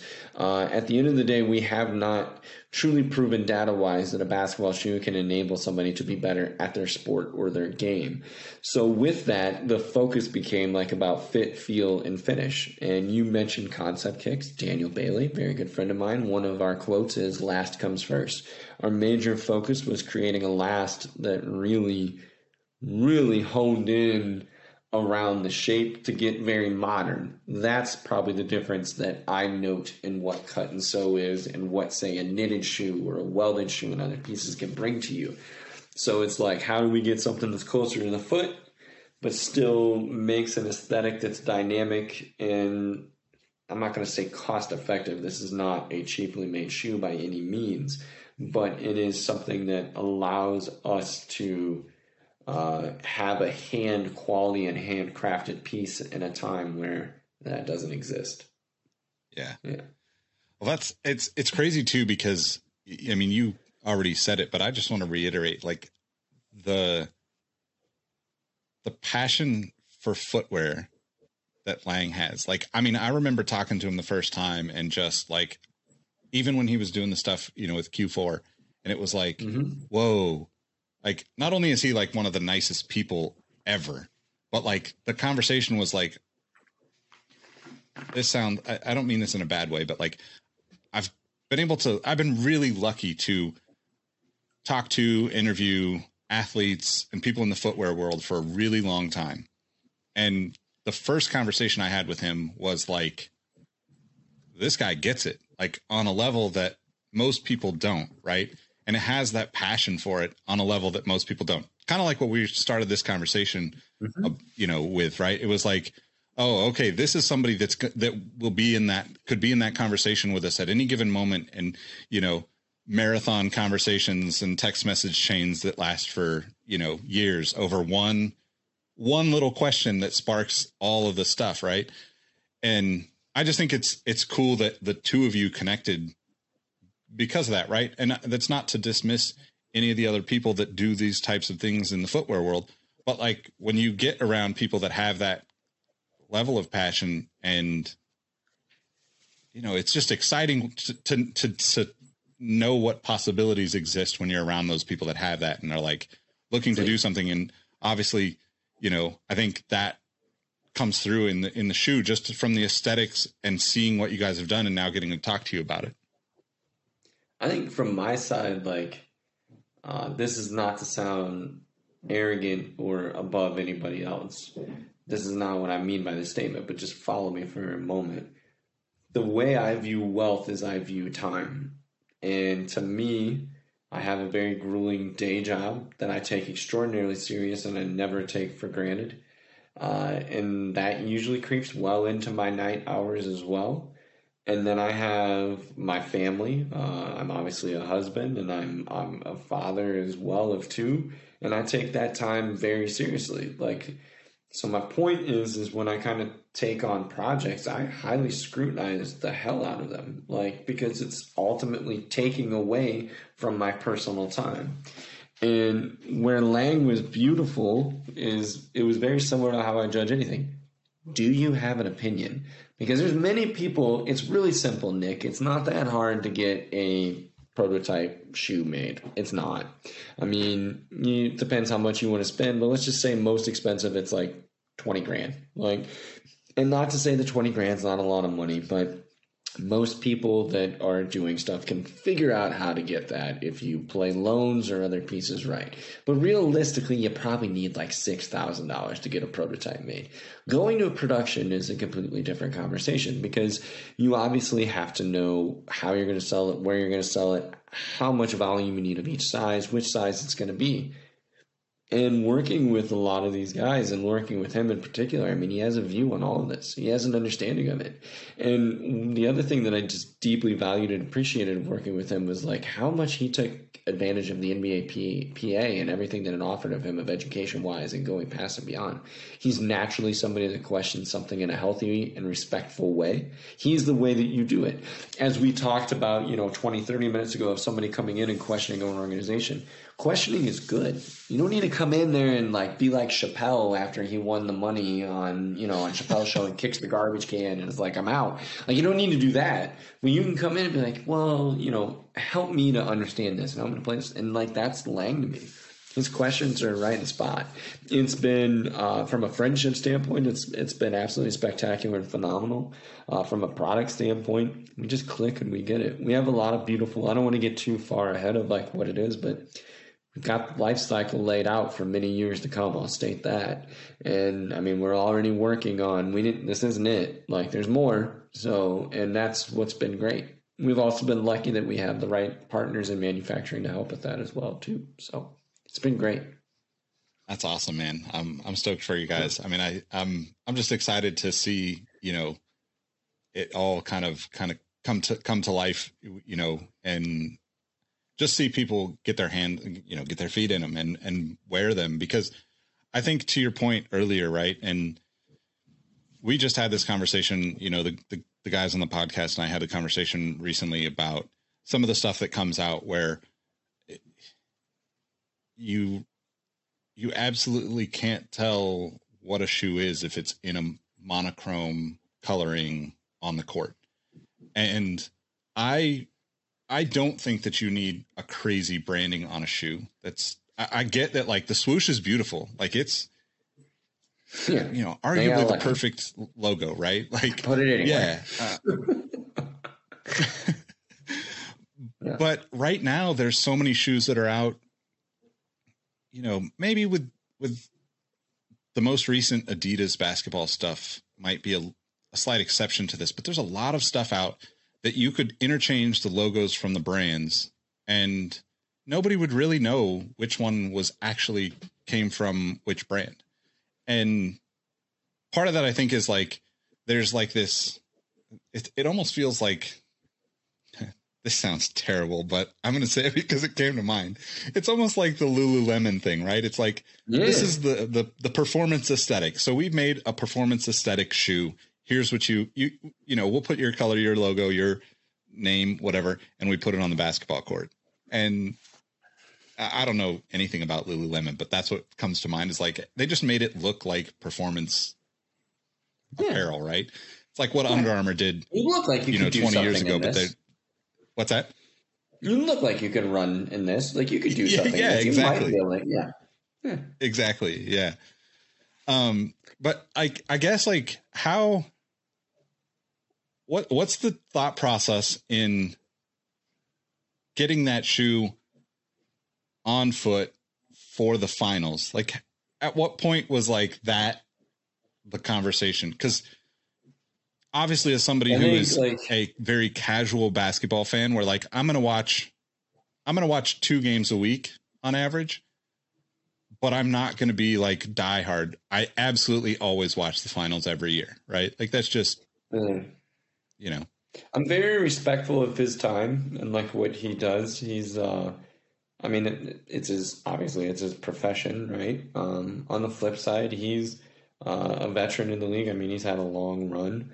Uh, so my point to you is that what's it look like? Uh, I think the way I approached it was trying to handle everything and like get him at the right times of when I truly needed his view and opinion. Um, it, it was a, a journey to say the least what we were lucky with is the the smartest thing we did was he sampled we sampled everything in his size. Uh, nice. You know, yeah. the, the, real difference between a startup company and a major company is there's no R and D budget. You don't have time to what you're making, you're making. And so wear testing it is uh, is interesting, and how you pull in innovation is a challenge. Uh, with him, we made it in his sample size, and he was the one that went right to the court with it. Uh, that started roughly July. That's yeah, probably July of of twenty, and uh, and we just started going from there. Um, I think that again, you know, going back to a lot of our conversation in the beginning, like that's where clear communication came into play. I'm not with him. Like even when he's playing in Detroit, I'm not with him. Access wasn't any easier than it is him playing in Phoenix or anywhere else. So you had to learn how to communicate, text, email, whatever it may be, lots of FaceTime videos, adaptability to cover, and knowing how to get the right information. And both of us knew how to communicate really well. I mean, it's just about sharing what it what, what it needed to be. I think uh, when when I sit there and think of how it kind of all came together, I mean, it was really it was really pretty beautiful. I'm very thankful and lucky for the experience of it because it was. Uh, it's been fun. You started talking about like graphic and monochromatic. I mean, this was pretty much the colorway that I sketched up from the beginning. So I knew that was going to be one of them. But realistically, knowing that like when you do a new shoe, especially as like a brand new group, even Nike and other bigger companies do it as well usually a sole unit lives on past its one lifestyle. So the thing that I focused on as we were doing it was making sure that how we created that sole unit would allow for us to make a different graphic out of shoe two and other pieces like that. So and I and I not to overstate for them or give away too much information as it is, but the reality was was making sure that we're not just thinking of one at a time and thinking past it. So that was that was the big piece of a lot of this stuff, and he had the mind for it, and he still has the mind for it. So that's that's where that's been key. And that's not to say that he's different than anybody else, or saying that I was surprised by it. It's that you interact with a lot of people that want their own shoe, and that's not just athletes. That's many different people that think they have a view of how they can do something. Very few of them have any thought past what what just their own idea is. It's not, and that that's what separates success, like in my view. So, yeah, yeah that's that's uh that's some that's some great advice. I mean, honestly, like we could we could probably wrap up there, but I'm going to ask you uh one one last question, just because. So what's what's the most exciting thing in footwear right now to to you outside of the Yeezy you just got in hand? The the, the knit runner um, for the people oh, that are just geez. listening on the podcast? Um, I'll give you this. Um, Nike's running product is really special. I mean, that's that's really changing the world. I I, I will say that. Um, other stuff would probably be the Heron Preston stuff that they're doing with um, oh, what's Zeller and all of them in 3D printing it. It will yep. be interesting to see how that how that changes stuff.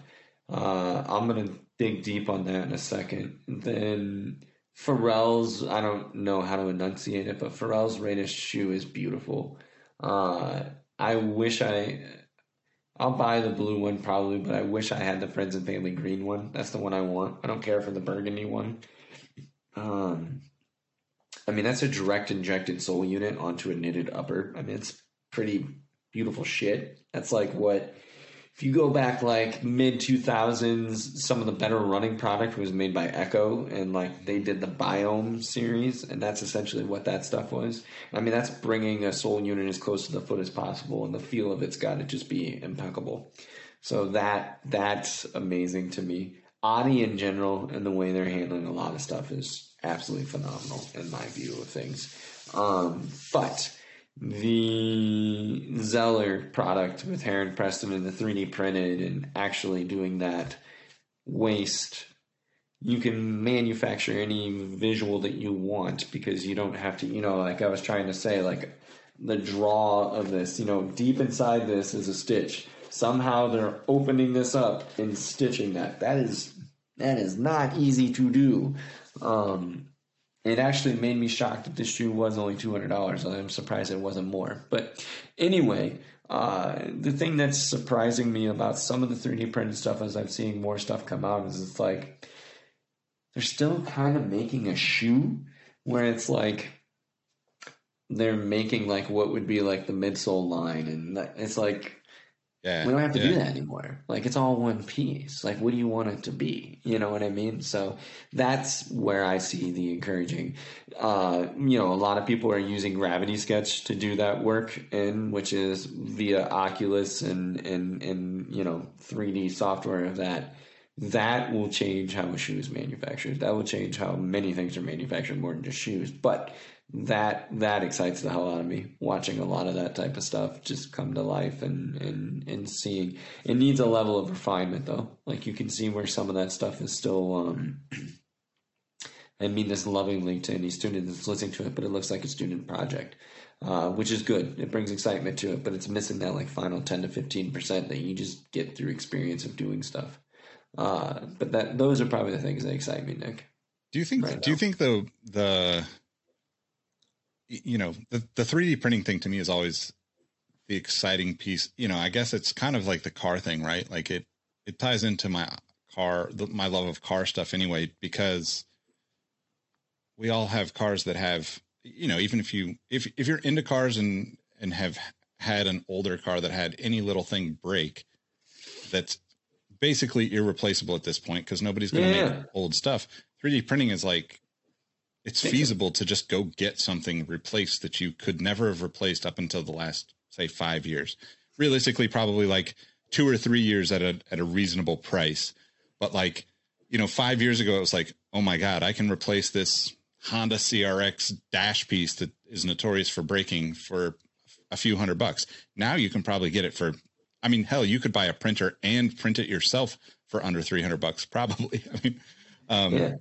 do you think that we'll get you know this is i guess more philosophical but like the the lack of waste to me is is the the like the giant you know green light of go down this path right? It's like if we can figure out how to incorporate these things like you said in a way that is aesthetically appealing beyond just like i think like it, i think you mentioned it looking like a shoe and I, I that's something that i always find fascinating where it's like you don't have to make it look the same as we have as we know shoes which to to you know i i'm not like a, a huge kanye fan. I'm a fan that of the things that you talk about him doing right? Like it's what his brand stands for is something that's it's you know not to be cheesy about the name but it's outside the box right like it is not Mm. the status quo Well, I think what you're leading to, it's hard to decipher Kanye for just because Kanye comes in. Yeah. Kanye. Yeah. I got yeah exactly Yeah. Um, but do you think that the the ultimate drive towards, you know, 3D printing and incorporating that into, you know, obviously for you know, somebody like Nike that's going to make hundreds of thousands of a pair of, you know, Monarchs or something, that's not feasible to to print in that capacity yet. But I think from a market on the marketing side, is it going to be like, hey, this is better for the environment on top of the fact that this is just really cool shit and innovative? Yeah, I mean the environment piece remains to be seen. I guess if we get to a point where it's all biodegradable, right now it has to Yeah. be ground up and put back into a polymer. Yeah. So that that's not something you or I can do, you know, if we have our own 3D printer. Um, I I think the way there's there's a few things. Ultimately, it's going to come down to cost and time. Cost is obviously there, but the time isn't there yet. So like right now, to do a pair, I just know from what we kicked off on another project of doing a 3D printed shoe on my own. I mean, it's like you're looking somewhere between 12 and 33 hours of printing for a pair, uh, compared to you know that's.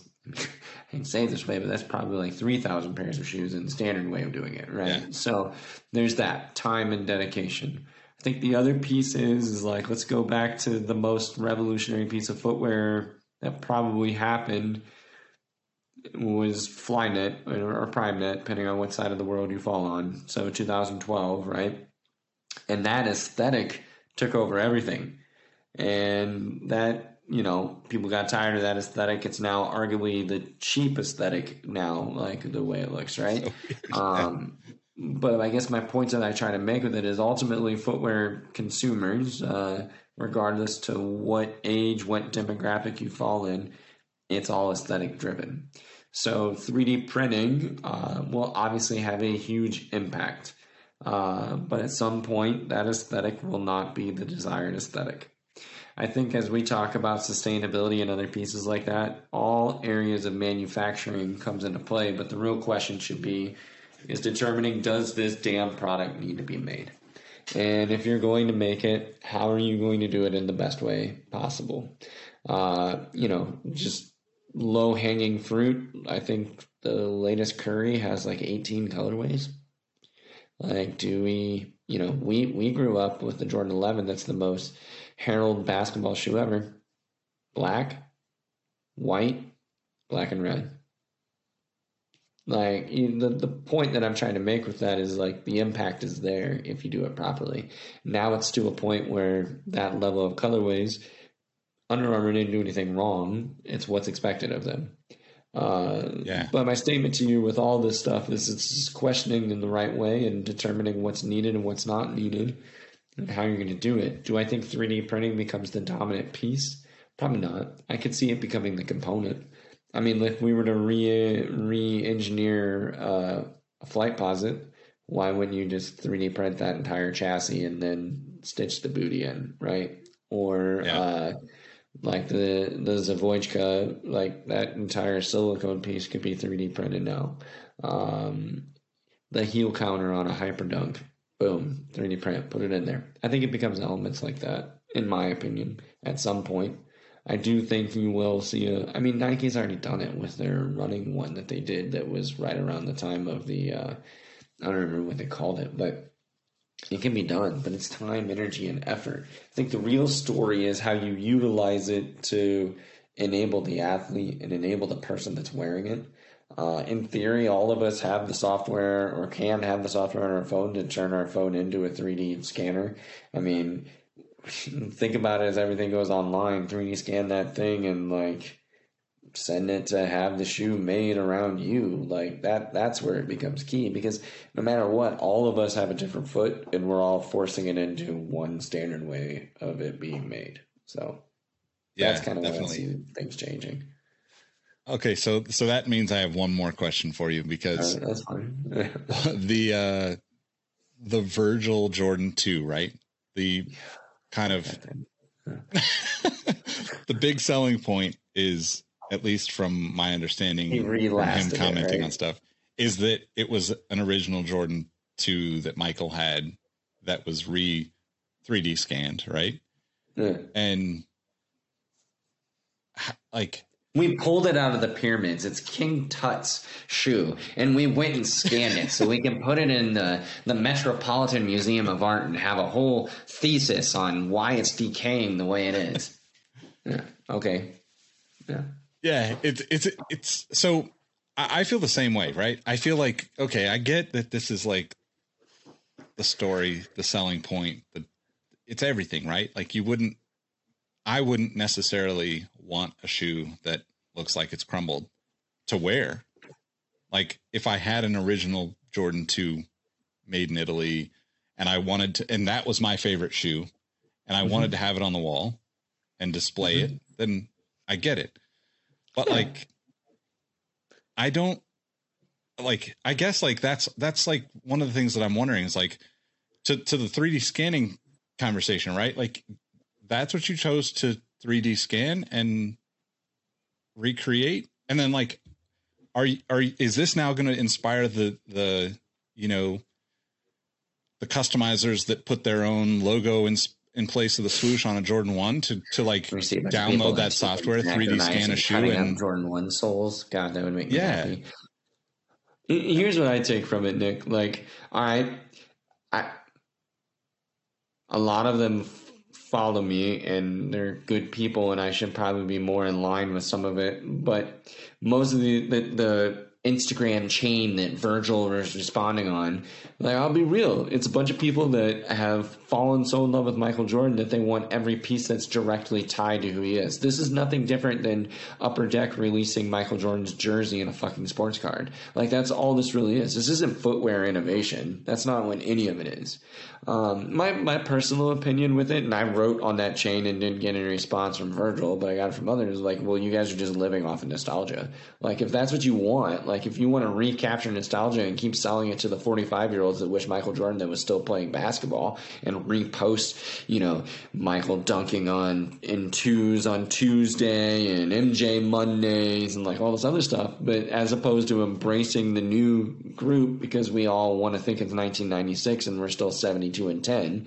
But it's like, I struggle with that stuff. Like I can let that that past die. Like I I it was very important. It meant the world to me. It still makes me feel good. But we keep going back to the same stuff to create something new. We're not creating anything new. That's not new. I'll critique Virgil on this sense. I think the man's a vision. If I think his most important piece is probably how he's enabled other people to become creative, I think he would probably, in my opinion, I think he's more of a curator than he is like a true vision. But that's important and that's really good and that's what he's done. I think that Nike has probably kept him in a box where his aesthetic is the same thing every time because it's what is expected it to be. Uh, like when they first did the collection of the 10, I heralded that shit. Like I thought it was incredible. Like because yeah. he basically took the internals of a shoe and how it was made and displayed it, which is very much what, you know, the architecture that he was in love with and studied and stuff. I think that's important. We haven't grown from there though. In four years, we haven't grown from any of that. We're still doing the same thing. And now, you know, we're going back and retelling a story to the kids of today. And it's like, well, why do the kids need to know of a mediocre shoe in the Jordan line from 1987 that I hate to break it to people, we all like it and have like the nerdy side of it, but it didn't sell well and it didn't do well. And I think if we were to get Michael's real critique of it, he about left the company because of it. So it's yeah. not like that. It, that that piece probably isn't that important to tell the children and like let the youth grow on and let the kids see for today. So to have it scanned and then have Michael rewrite his name, you know, 40 times and we picked the best variation of it and put it on there, like, come on, man. This is like the same shit that we were buying of upper deck basketball cards when we were younger. This isn't footwear. Like, this isn't what it's supposed to be. Name it what it is. It is that piece for you to put in your collection. It is not meant to be worn. It's nothing more than that. And I, you know, if I get some hot takes out of that for being rude or damning, it's it's not that, but it's not like we're not changing the world with that shoe. And in my opinion, he has the opportunity to change the world with his presence and his power and what it is. And that's what was chose to be done. Is it an anomaly in the Jordan line? Absolutely. No doubt. But I don't know. I don't I don't have any value for it in that sense, Nick. But everything's subjective. Art's subjective. So, you know. Yeah, definitely, man. And and I think it's it's uh it's interesting too for me personally just because, you know, obviously sneaker history being like all nostalgia for the most part, mm. right? And that's yeah. part of why I enjoy talking to you and and you know, like even me personally, like I have, I have like, I don't want to say second, you know, like I'm not like second guessing what I do because like really it's just, this is just a side project for me to talk to my friends about sneakers all the time. But the name itself is I, I, like, I'm at the point of questioning, like, man, maybe we should change it to something different just because I don't want it to always be repeating the same old, same old, right? Like, don't be wrong, some of that stuff is fun. And like now that I have nephews that are coming up to that age of starting to play basketball regularly, it's like, okay, cool. I get to talk to them and share the share some of these things with them. So it's it's at it's it's a weird thing for me because it's like the nostalgia is important to me, but at the same time, I'm kind of bored with it the same way I am all the dunks even all the Reebok questions. Like it's not just Nike. This is like, you know, the same kind of stuff that we were talking about earlier, where it's like just everybody kind of looked at Nike and was like, well, that's the formula. Let's try to do the formula there. And, Sure. you know, I'm, I'm, I'm glad you said too, because I, I, I think Virgil is, is like incredibly creative, but I see it from like the, I've worked in a business like this before and it's now just rehashing the same formula, which is so frustrating because like if somebody can push Right. that different Use vision, it is him. It's like people are like they're going to bow down to him because he's the one that's moved the needle so much in the last four years. I don't think anybody else has, maybe to other than. Kanye, maybe.